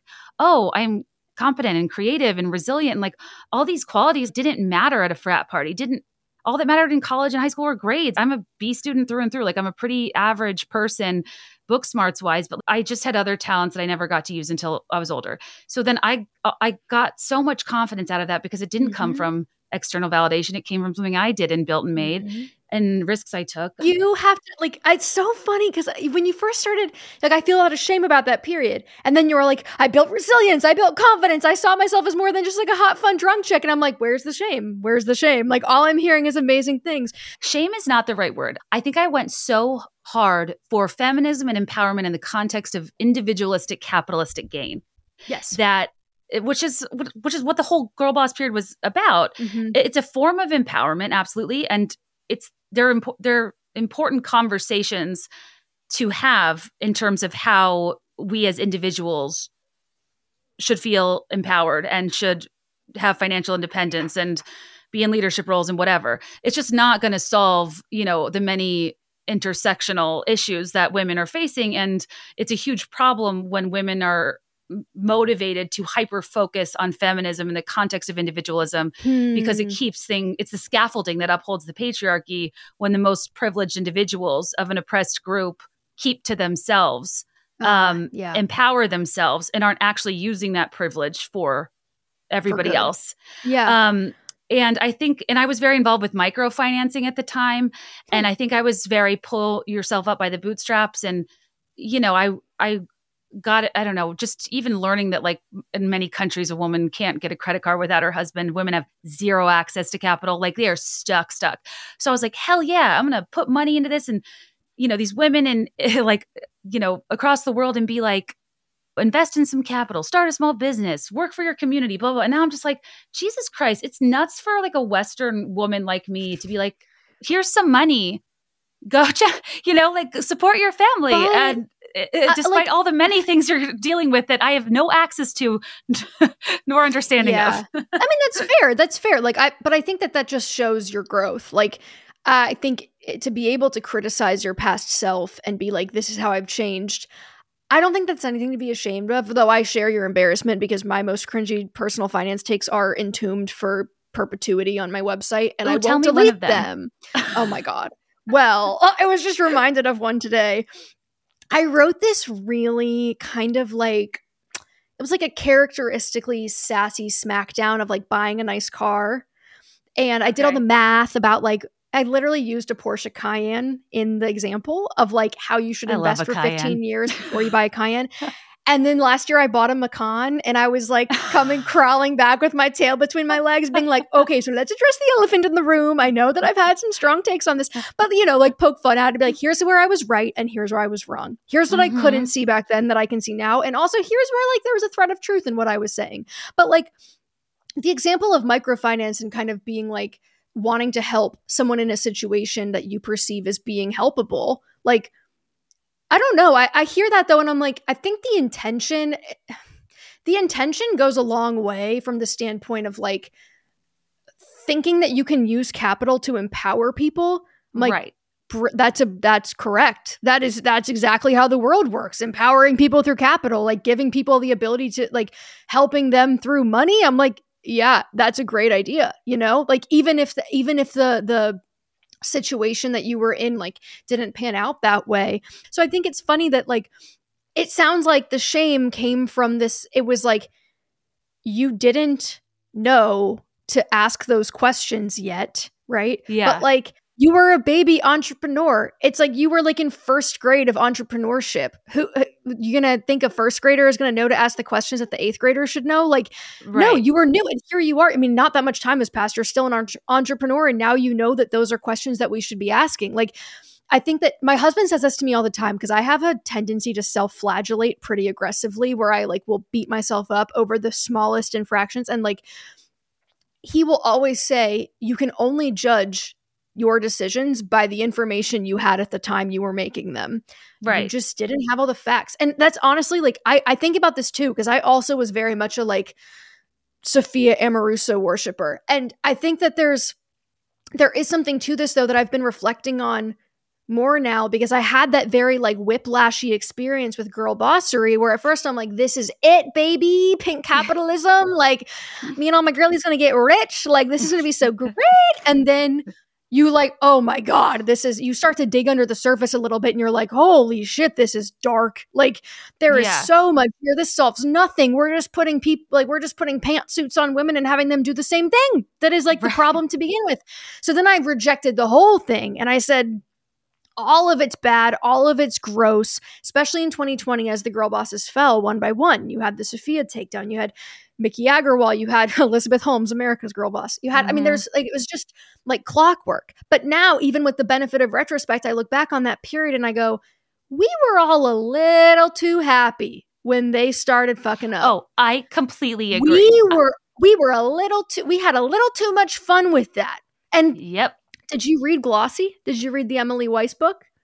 No. So that was interesting. That was a Marisa Meltzer book. She interviewed Emily Weiss for like years, and it was framed as like it was going to be a tell-all. And we're all like, "What juicy shit are we going to get on Emily Weiss? Like, what did what has Emily Weiss done that is problematic?" And like, really, the extent of it was like she had a privileged upbringing and was like kind of private about her personal life. And I was like, I'm not getting any bombshells here. Like, but it was interesting because one of a woman who used to work at Glossier like wrote about the book and was like, we have to remember that a lot of these things that we are getting down on women for privilege, um, being hard, you know, just being kind of like hard charging managers, being really driven these are things that she's like, I can't imagine these things being written about a male CEO. I can't imagine right. a male CEO's book focusing on his privilege as a kid. Like, that's not really where the conversation goes. And in fact, we all idolize Steve Jobs, who was a visionary founder, but was also pretty notoriously a terrible guy. Like, right. not nice to his family, pretty hor- like horrific to his daughter. He would like fire people on the spot when they disagreed with him. And we're like, oh, Steve, you know, really just the most epic businessman that's ever lived. But like the women who's, uh, to be fair, the allegations against the bo- boss babes were ranging in, in severity. Some of them were very serious right. and warranted. But Others like Emily petty. is not an Elizabeth Holmes. Like those are two. yeah, it's crazy. You're so right though. That could be a whole episode in and of itself. Is the girl boss takedowns. But I think that that's, of the on the despair of the girl boss. It. But that's where I'm just like, we have to have the same we just have to have these conversations i think openly and with humility and like i i don't expect myself anymore to get it right all the time. I know i'm going to make mistakes and i know i'm going to glorify people that should not be glorified because it's the water we're swimming in. I don't know. I i i hope you're not too hard on yourself but i definitely have been on that same path of like I feel embarrassed that I so earnestly embraced something that I now see as problematic, but like that's being human, baby. That's like, being human. Okay, so also, is your book deal public? Yes. Mm-hmm. And is it is the term hot girl hamster wheel uh proprietary? Like, because I was going to say next time I want you to come on and I want to talk about the hot girl hamster wheel. We would have a blast talking about the hot girl hamster. Are, are you familiar you, with Jessica DeFino's work? Yes, yes. I had her uh, her brilliant about mm-hmm. skincare. Mm-hmm it's almost like the diet culture of today, right? Yeah. Of the anti-aging where yes, it's like anti-aging. yeah, that's how I found like, her. Earnestly get like, what is this dystopian hellscape? Where if you're over thirty, you're like discarded. But yeah, hot girl hamster wheel. It's basically just the fact that like, which anyone that could see me right now is like, I have highlighted hair, like I am wearing makeup. I don't have my nails done right now, but like I just got, got the dip gel taken off a few weeks ago. Um, it's it's just it was something that I started thinking about when I first started trying to get good with personal finance. And I was being more curious about what I was spending money on. And at the time, I sat down and I looked at all my expenses. And like everyone that I was reading, all the personal finance creators I was learning from, told me it's your house, it's your car, it's your food. Those are the problem areas you should cut. And I went one by one down the list and I go, mm, my rent is less than 25% of my net pay. At the time, it was probably closer to 30, but it was like, it's fine. My transportation costs, low. Like, I don't have a car payment. My food costs, low. Like, I girl dinner it up. I wasn't married yet. Now they're high because my husband eats 4,000 calories a day. But at the time, like I was not spending money on that stuff, but what I was spending money on, and a lot of money, was the Alabama sorority girl upkeep. That was like a vestige Yeah. of my former life, which Beauty was maintenance. it's the Beauty and hair, body maintenance, it's the yeah. nails, it's the brows, it's the face, it's the tan, it's the wax, it's and like it, and so I started calling it the hot girl hamster wheel because I was like every dollar that I'm spending is functioning as a commitment to spend more dollar in the future because eventually my body is going to reject all of this. I'm going to have to do it all again. And I was spending like more than 10 or 15% of my take home pay on my appearance and I was like well, wow. that's a problem. Like I did the yeah. math on the compound interest calculator and it was like, oh, this is literally the equivalent of like if I were investing this money instead, I would have a million dollars at 65. Like I would be a millionaire if it were not for this stuff. And so it was like an eye opening thing of then the scales falling from the eyes of, oh my God, I'm only doing this to present a certain way to be appealing to men. And like I'm jeopardizing my own future to be appealing to men. Who cares about like right. it was just kind of like a, a wow. And so it's not that spending on that stuff is inherently bad. I still spend on some of it more intentionally now, but just like I didn't want to feel like I was obligated to look a certain way or uphold a certain beauty standard at my own direct expense. like, right. Forget the emotional and psychological effects of being super consumed with how you look. Like it's having a direct impact on my ability to retire safely. That's so interesting and so true. And kind of the dark side of the beauty and fashion industries is like ultimately capitalism, demand, these companies are benefiting from consumers that genuinely believe they're forever under construction in need of improvement and that it is noble to forever chase that gap between who you are now and who you could be or what you could look like or how your body should look and and uh, that's like the hard yeah that's that's an interesting thought because a lot of those things bring me joy but also taking inventory of making sure the things you spend on are really adding value to your life like hair highlighting for me i dreaded it i hate sitting in a chair i it takes so long and like now My I husband just, was I'm like, shocked I- when I told him it's like a four Yeah. hour thing. He was like, wait, what? Like, the yeah. liberation I felt letting myself just have grown out roots that I call ombre, even though they're not. It's just grown out highlights. Like I can't. bel- I, I told my husband, I was like, I have changed so much in this past couple years that I just went on a book tour for the biggest thing that's ever happened in my life, and I without getting my hair highlighted or cut before. And he was like, and and I was like, no, you don't understand. My uh, hair person canceled on me the day before I left, and I was like, okay. and normally I would have like panicked. And I know that sounds so silly, but like that is an example of a thing that was a huge cost that I di- didn't actually really want to be doing. So true. Oh, something that I'm experimenting with is trying to experiment with more aesthetic choices that just make me happy but do not conform to the standard.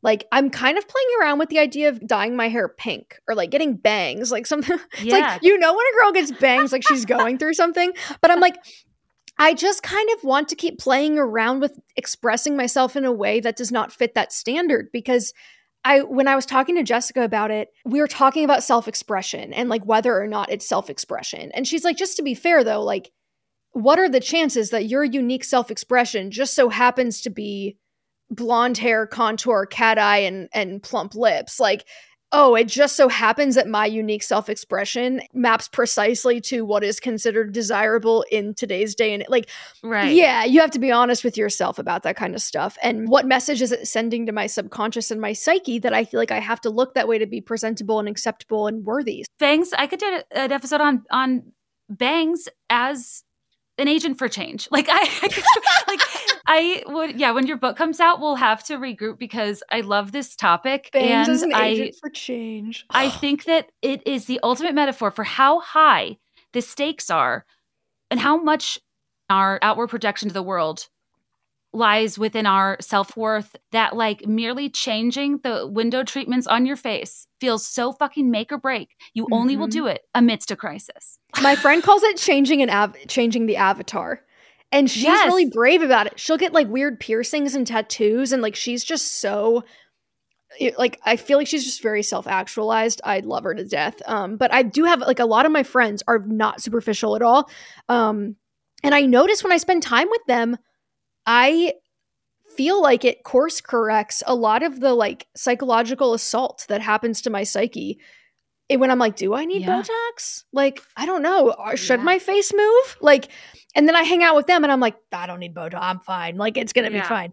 But yeah, that's, that, and that's the powerful thing, right? Is that like, we think that these there because there is game theory at play. When people are like, "Oh, it feels dangerous to change the avatar," that's because you've probably received signals your whole life that it's dangerous because people treated you differently when you weren't as hot. Mm-hmm. Pretty privilege yeah. is extremely real. So if it feels risky, it's because you've received signals it is. It does affect your life. So I don't mean to downplay that or be like, oh, it's all in your head. Just have better self esteem. Like, no, we know that pretty people are treated better by society. Thin people are treated better. Like, that's real. But individual influence matters. And like, by being the friend that doesn't wear makeup or the friend that, you know, isn't worried about crow's feet or the friend that's not dyeing the hair, like, those influences compound too. And like norms are only as strong as the number of people that are striving to uphold them. So like if your core social group isn't uphold like it's no surprise that I was like really in love with David Yurman when I was in Tri Delta Alabama because that was the status symbol.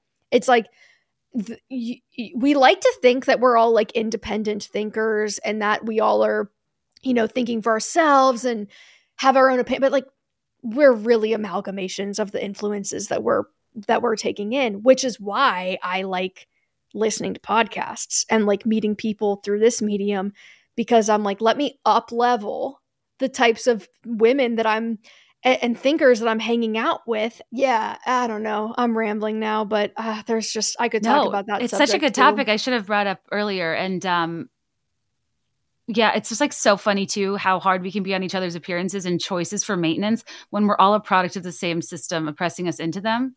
And yes. like it's yeah. kind of a good for you, not for me thing where mm-hmm. like something unnecessary to you is essential to somebody else. So it's like you can't really have hot takes even about like plastic surgery or when you do the inventory, whatever brings value to you is valid. Like yes. I'm a conspiracy theorist against serums. I think it's an insane business model to say that you'll be better off for something in 20 years when you're buying it today and you will not hold them accountable. But I get a ton of Botox because it works and way more than any serum ever has. Mm-hmm. Um, but a lot of then there's a total like reverse ideology to that. And like, yeah, serums and stuff as self care, anti aging as self care, I think is just so layered and f- interesting. And I agree with Jessica that we're going to look back on this and being like, why were we so hard on ourselves about the simply the passage of time. yes. like I know I'm going to look back on this period and be like, let women age. Let right, women have wisdom. Don't make women feel like they need to look 19 forever. What are we doing? I don't know. It's just, but again, it's not, I cannot emphasize enough. It's not a criticism of individual choice. It's like the same analogy that you use about like, how dare you shame people for trying to make the boxes we put them in more beautiful? Like, it's not that individual women should feel bad about making that decision. It's just like the the culture that makes them feel like they need to look 19 to be acceptable. Like that is what i right, rail that's against. the problem. Some days i want to analyze it. Some days i'm like eh. there are times when i want to fight and there are times when i just want to curl up in the corner of the boxes i've been put in and establish a habitat because i'm just too tired. Um, and you can be both. Yeah i think jessica has a really nice nice sentiment there which is like, not everything that you do has to be an explicitly feminist choice. Right. No. That's totally. not a good that's not a bar that you should hold yourself to. However, we have to be conscious that we're not recasting everything we do as feminists simply because it makes us feel powerful. Something is not empowering because it makes you feel powerful in a framework where power is not a good like does that make sense? It's just we can't be like, well, doing that makes me feel powerful therefore it is feminist. It's like that's not true. Which is oh, totally. it's, it's like as long as we're being honest with ourselves but it's just it's endlessly fascinating to me. And i think the more aware we can become it's maybe cliche to say awareness in itself can be a can be really powerful but i believe that's true. Like i think as my ideas have shifted my identity has shifted and my behavior has shifted. So like it has to start with the exposure to the ideas and even being aware when you're doing it. And now I think twice a lot more than I used to. And and yeah, behave a little differently. I think about even having a platform and being like, when I show up and my hair's done and I got the cat eye and I look, you know, some type of way, like, is this gonna make someone who's watching this feel like that's how they should look too? So I like also really am intentional about going on my platform looking the way I really look, even mm. if that's like greasy hair, no makeup, red in the face, two day sweatshirt. Like I want to be as normal as possible. Um, because I do think that like I also enjoy when I see people's like quote unquote real selves. That is Yeah. not as man- manufactured, but I think that's important. I caught myself recently, you know, swiping a Paris filter on my dog tugboat, and I thought, you know, Kate, you are not gonna Paris tugboat. Oh my god, that's so he uh, Oh. his hair was unruly, and I was like, he just looks fluffier, and I'm like, what's wrong? I have problems, but no, like I agree because the other day I did was doing a story and I was wearing AirPod Maxes, and I hate AirPod Maxes, and I felt the need to say, I know I'm wearing these right now, but don't buy them because like I watched that do- story. Kate. Dude, what a meta example. I watched that story. I saw you had on AirPod Maxes. I go, maybe I should get AirPod Maxes. And then in the next thing you go, don't get these. And I went, oh, okay. Thank God. I- Thank God she I clarified because I'm like, this is a woman that I am fascinated by. I want to do what she does. I want to buy what she buys. Like if she has AirPod Maxes, maybe I should have AirPod Maxes. Like, yeah, people notice. People pay attention. Yeah, and I was like, I, the idea of somebody seeing me wear them and like spending five hundred dollars of their hard-earned money on something that I find generally disappointing, but I was using out of necessity. I was like, or like, yeah, the Dyson Airwrap. I could, yeah. There's so many things that I'm like, you don't I've come need- around on the air wrap. I have. You At first. I was like, "This sucks," and now my hair is at a length where it actually gives it the like blowout Mm, look. I have come around on the air wrap. However, I would not recommend someone's. I don't think it's worth the money, but I I no longer resent it in the way that I once did. I'm glad to hear that. I'm hoping to have a personal renaissance with mine. I'm, I'm looking for reconciliation. it's just such a source of.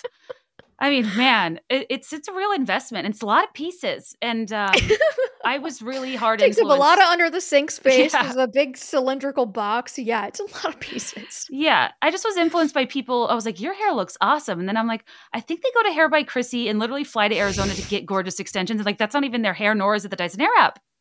But I believe them. I I, I fall for the same scheme that I. That is such a deep cut. And also, I hope you don't mind that I'm not asking you how people should spend their money. I thought it'd be more interesting to have like a general cultural Oh, conversation I about attitudes toward money. Okay. Also, like, I can't tell you how to spend it. I'm sorry. Only you know Well, how no, to I- spend it. I know you have so much insight, and I am gonna like dive into your work. And um, I am the queen of the lifestyle creep, though. The more money I make, I will just spend more. Well, I have a Porsche in my garage, so same.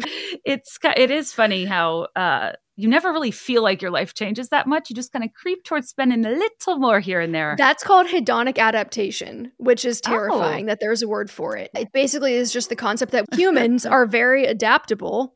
And so you, we can adapt to good or bad. And so if you make your lifestyle nicer, it just kind of becomes your baseline. But the good news is that it can it's also true of like when you go down. I mean, it's a lot less fun to go down on the, the status ladder, but like you also would adapt to that. Yeah. Humans are incredibly resilient, but that means, you know, psychologically you just have to be intentional about where you're upgrading because otherwise it's a slippery slope. I love this conversation too because one of the goals of my book was to kind of like contextualize things to look at them from a different point of view that are often negatively coded or sources of embarrassment or shame. And you're kind of doing that for me with money. You're like oh everyone lifestyle creeps. It's called this. It's a thing that has a term because it is human nature. And it's so it's not your fault for Yeah. women be shopping you know? So like i that's just even something i appreciate that it's like yeah like that that makes sense that you would just adjust as you go. Aw, um I'm glad because yeah, it's literally the most like Common, most yeah. common thing. It's like psychologically guaranteed. Basically, it's it's if you have not lifestyle creeped, they should study you in a lab because it's, it goes against like human evolution. It's because think about it, like your brain, the hardware that's powering you is millennia old. And we did not evolve to be like, oh, that juicy antelope on the range. I should save that for a rainy day, just in case. It's like, no, Right. I'm a caveman and I could get eaten by a woolly mammoth tomorrow. I'm gonna eat that shit now because who knows? Like, even if you consciously know that that's not true and you know that you should plan for retirement, like the the elephant that you're sitting on top of metaphorically is driving you toward the antelope and eating it now. So it's like biologically hardwired. This is like the most common. I, do you think that back then people were like, yeah, that's a, that's pretty that's a pretty big cave. Looks like the Johnsons are spending beyond their means. Yeah, you know what I mean? Like, I wonder when it was more of a barter system, how people would weaponize it. Well, humans are status animals. Like we always have totally. been. That's why it's like to to strive for like the ultimate enlightenment of a monk where you don't care about those things is like unless you're going to literally become a monk, it's almost unhelpful to deny that that's a part of you. It's like more helpful to just work with it and recognize it. So, and how you signal status to others. That's such a good question. I bet it was like whose caveman wife was hottest or like who had the biggest muscles. It must have been like way more primal than that. Yeah, it was like, probably primal. How many oxen or- do you have? Yeah, or right, it was probably primal and power related with leader like who, people would get in leadership roles who could wield more power over Yeah. basic physiological needs like food, shelter. Um Which might be why I've heard you say before that like having power doesn't really appeal to you. I think this No, was the it Doug Ring Deeper. You're like, I don't really get it. You're like, I don't want power. Like you look at like a Joel Osteen, you're like, I don't get it. do. So like I maybe there's something there cuz like money may might have like a subconscious connection to like power seeking in your brain and you're like that's not really for me. Yeah, i don't know. Interesting. Listen, I'm, my I have my takeaways are endless from this convo, including I'm now curious if like yeah, women in the Stone Age were talking shit about their friends for like having too ostentatious of a loincloth. Like I don't know. the the ways we judge people now on the internet for literally breathing, I'm like, I wonder how if that's inherent to the human condition. Um, because like when you were talking about um misdirecting rage toward capitalism, I was thinking about Mhm. how people were like delighting in um making content farming off of Emily Mariko selling a tote bag that was like $150 Oh, I missed this. when I see people like getting you know hundreds of thousands of views about how like privileged it is for somebody to charge that much for a tote bag, yeah, maybe overcharging, but I don't know. There is a luxury market. That is Yeah. what it is. Like uh, not everything that's Mhm. expensive costs a lot to make. Sometimes it's an arbitrary margin based on status alone. Hermes 101. Exactly. And um, so it's kind of like these people that are not at all responsible for the way the world works are like blamed for participating in this world. Mhm. Or I, I feel this, um, all people do is complain about ads. All people people are so mad if something's on Patreon, but what they're also doing is implying that my work doesn't have value to them. And you know, uh, Yeah. if they don't want me to be compensated for the time I put into it. I need to subscribe to your Patreon. Some of my I subscribe to a few Substacks that are paid, and it makes me so happy because I'm like, I love that I can with capital support an artist that I think is really cool and that I really love. Like Mm, I think that that mentality too. It's yeah, this is what it is. You can't have it both ways. You can't be right. I don't want to pay for anything and I should get any everything for free and art doesn't have value and also be mad that the system is exploitative. Like we have to be willing to support the things that have meaning to us. I think what happens too is everything's asking you for your money and like Netflix Mhm. and Hulu and you know trying to discourage sharing everything's just you know going up a few dollars and it adds up and then you have you're Yeah. giving your money to so many things and Yes. I completely get why you wouldn't want to subscribe to another thing that is so valid Mhm. and it is a problem that every company went to a subscriber based model and they Mhm. advertised to us and now we're just being gouged um yeah. people are much quicker to cancel a subscription to an artist or creator than they are to like a streaming platform because those are now Mhm. taking up everyone's discretionary income so Mhm. i'm just i'm so interested to see where like patreon and substack and like paid models go because i think it's one of the best ways that diversified voices can get out there and support themselves Yes. in the absence of having connections and industry gatekeepers but also there is so much complaining around monetization around ads around subscribing subscriber fees that it would yeah discourage somebody from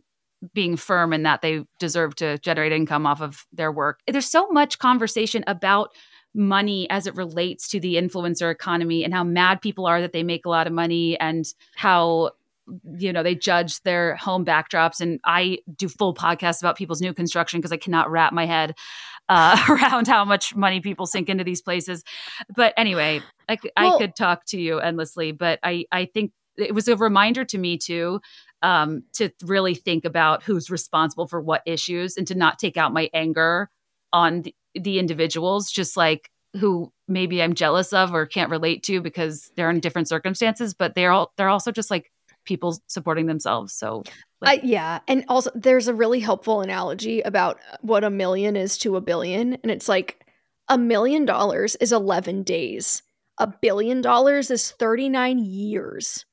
So even if you're getting mad at mil, it's like, and there are a thousand billionaires in America. There's like 700, but like there's a lot of them.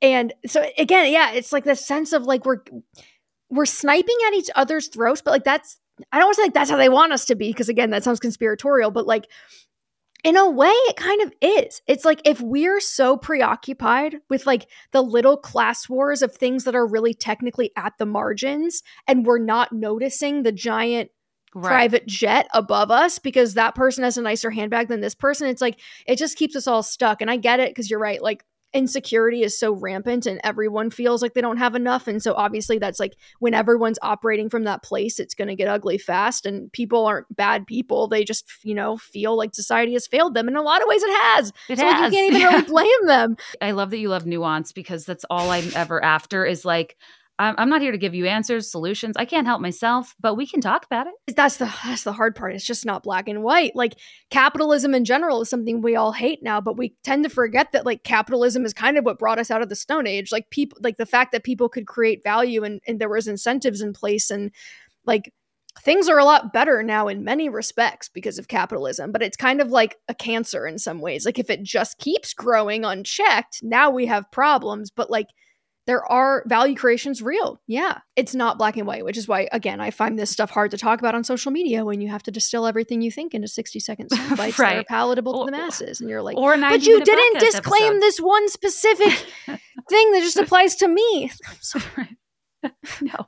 I'm really impressed at how what you built, how fast you grew, and how healthy of a perspective you have on everything because I think a lot of people get into the space mm-hmm. because it's like basically scaling utter nonsense to make money, right? Yeah. Or it's like a get rich quick scheme. Like I think a lot of people have a personal incentive, mm-hmm. but I mm-hmm. think that if regular people are the ones that are supposed to be using these tools and knowing how to invest and learning these loopholes, then normal people need to be talking about it because the experts work in the financial field. They're mm-hmm. probably not sharing with the masses all these tips and tricks. Right. And I think it's cool that you're this like hybrid of a person who has an expertise in talking about the field. Mm. You can make it easily digestible and you can reveal a lot of these things that your average person isn't privy to and deliver it in a millennial you know social media friendly palatable format mm. that gets the information out there to people who need it like women who we want to be financially independent and yeah. secure and on their feet. Um, so i think that that's really cool. Oh okay i'll let you go. Where can people find you? When does your book come out? All the things. Oh thanks for asking. Um i'm so bad at asking people that by the way. So i also felt bad when we ended our interview and you're like by the way i was like oh my god. But yes um so money with katie show on wherever you get your podcasts, Money with Katie on Instagram, moneywithkatie.com. Really, if you type in Money with Katie everywhere, you're going to find it. Um, but if you like podcasts, I, I, think you'll like our show. It is more highly produced. Like I like the NPR vibe, so that's what I've been doing lately. But this is cool. my jam. So thanks for asking. And the book comes out next year. It'll probably come out in like February or March of 2025. So we're still in the like what's it going to be called? What's the cover going to look yeah, like phase? Yeah, yeah. But I have a rough draft of the manuscript now. So, like, most okay. of the pain is behind us. And what every author experiences that I was told, and I was like, that's not going to happen to me. Um, you know, if you ever find yourself in a moment of near breakdown, um, call me because that it, it happens to everyone. and it's writing and releasing a book is quite hard and it's a very intense process that like really falls on you and there are moments where i felt so crazy i've never felt anything like it in my career and i say that in a good way because mm-hmm. um, it's like a really important interesting introspective process I grew yes. a lot from, but I don't want people to feel alone in it. So if you're ever going mm, nuts, please, please reach out because that it's just a lot of pressure and a lot of words that you will yeah. no longer be able to discern the meaning of because they will run together because you've read them too many times. Thanks so, for being so cool last minute. Oh, dude, no problem. No, this was a blast. I am so happy to get to do it. It's rare that I feel like that I find other people in this space where I just really connect to what they're doing and like want to consume all of it and get excited about stuff like this. I think I get a little jaded from interviews. And so I just was like, oh my gosh, the time flew. Like I was so excited to get to talk to you more just because I've been listening to you for now weeks. Yeah. Um, so thanks for yeah. Yes, we my spent the whole day together. I, I- love it. All right. Well, you know when this comes out. if Okay, you need anything from me in the meantime, just always reach out. Thank you. Have a good weekend. Thank you. You too. Bye. Bye, Kate. I love talking to people that are like so smart. And I'm going to have to look up a few things from that conversation, but I was tracking and I was engaged. And usually I get a little, like I said, I, I have like a weird aversion to uh, financial related topics unless it's me contemplating the financial circumstances of whoever's bay window I'm trying to pretend not to stare into as I go on my evening walk. Because the, the joke is, I yeah, I obsess over it, but also like personal finance stuff. I think in the broy podcast sphere can just be so off putting. You know, I just, that's, I can't do it. Uh, I mean, no offense to, what did I say? Uh, Millions Money Man Hour with, with Mikey and Maddie T. I appreciated her approach and her just like scope of knowledge about why the sector is complicated, looks different for everybody, and you have to be careful with the information you're providing while at the same time if this inform if there is a transparency issue with this information it's being like hoarded by certain groups of people like i hate that.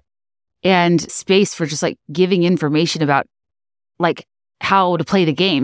Anyway you guys if you want my uh t swift super bowl tortured poet society Travis, you know recap and all the things and it's just a generally unhinged episode that uh, again, didn't realize I yawned so much during the end, but I, I had so much to say and I was just trying to power through. um, go to patreon.com slash be there in five, rate and review five stars. It makes such a difference. Buy my book, One in a Millennial, wherever books are sold. I don't know. Follow me at Kate Kennedy. All the things, all the self promo. Some, I wonder if these call to actions like matter because I'll panic if I forget to do it in an episode. Like, oh my God, I won't get reviews. I won't chart my, you know, show will come crashing down. How will they find me? Um, but like it's pretty easy. I don't know if I need to remind you every episode. I just do it for good measure. But to quote my AOL away message, quoting Trisha Yearwood, what's meant to be will always find a way. And I like to think if you, you know, if you need me, call me, find a way. I am sure I've made it abundantly clear over the years, so maybe I'll stop with the self promo hour. Actually, do call me at 312 379 9676 because that's my voicemail box for Kate Lila, the episodes where people call in and ask questions, and they're my favorite. And I haven't done one in a while, but I maybe was low on voicemails that I get a lot of the same questions that I've already done because I've been podcasting for six years. So I think I just maybe needed a better variety of voicemails. So if you want to call 312 379 9676, I would love to hear from you. And yeah, God, I really do love that Trisha Yearwood song. What was it? That quote just came to, into my brain. Oh, she's in love with the boy. It was about Katie and Tommy at the drive in movie parked in the very last row. And I was like obsessed with finding a husband named Tommy um, so we could dance to that song. But not to, you know, like no offense to any um, Tommies out there, darling name. It's just like I don't have a default Tommy in my brain other than Pickles, Pickles, comma Tommy from Rugrats. Um, so I just always picture him, and he's a literal baby. So, uh, anyway, that's not relevant. I gotta go. Anyway, guys, have a good week. Thanks for listening. Feel free to reach out with any thoughts, questions, concern, feedback. Oh, and if you're in Chicago, I have a show on Thursday, 222, special date. Final one of the book tour. It's kind of sad. It's the biggest show I've ever done. Very nervous. I'm trying to figure out the childcare stitch. So, so like my mom, sister, and Greg can come. We'll, we'll figure it out. Um, but yeah, it'll be fun. And there's some tickets left. Think like meet and greets and boxes and stuff are sold out. But it's a huge venue. So I think there are some left. If you want to come, I'd love to see you. Otherwise, I'll catch you next week. As always, let me know your thoughts and I'll let you know mine. I'll be there in five. I swear.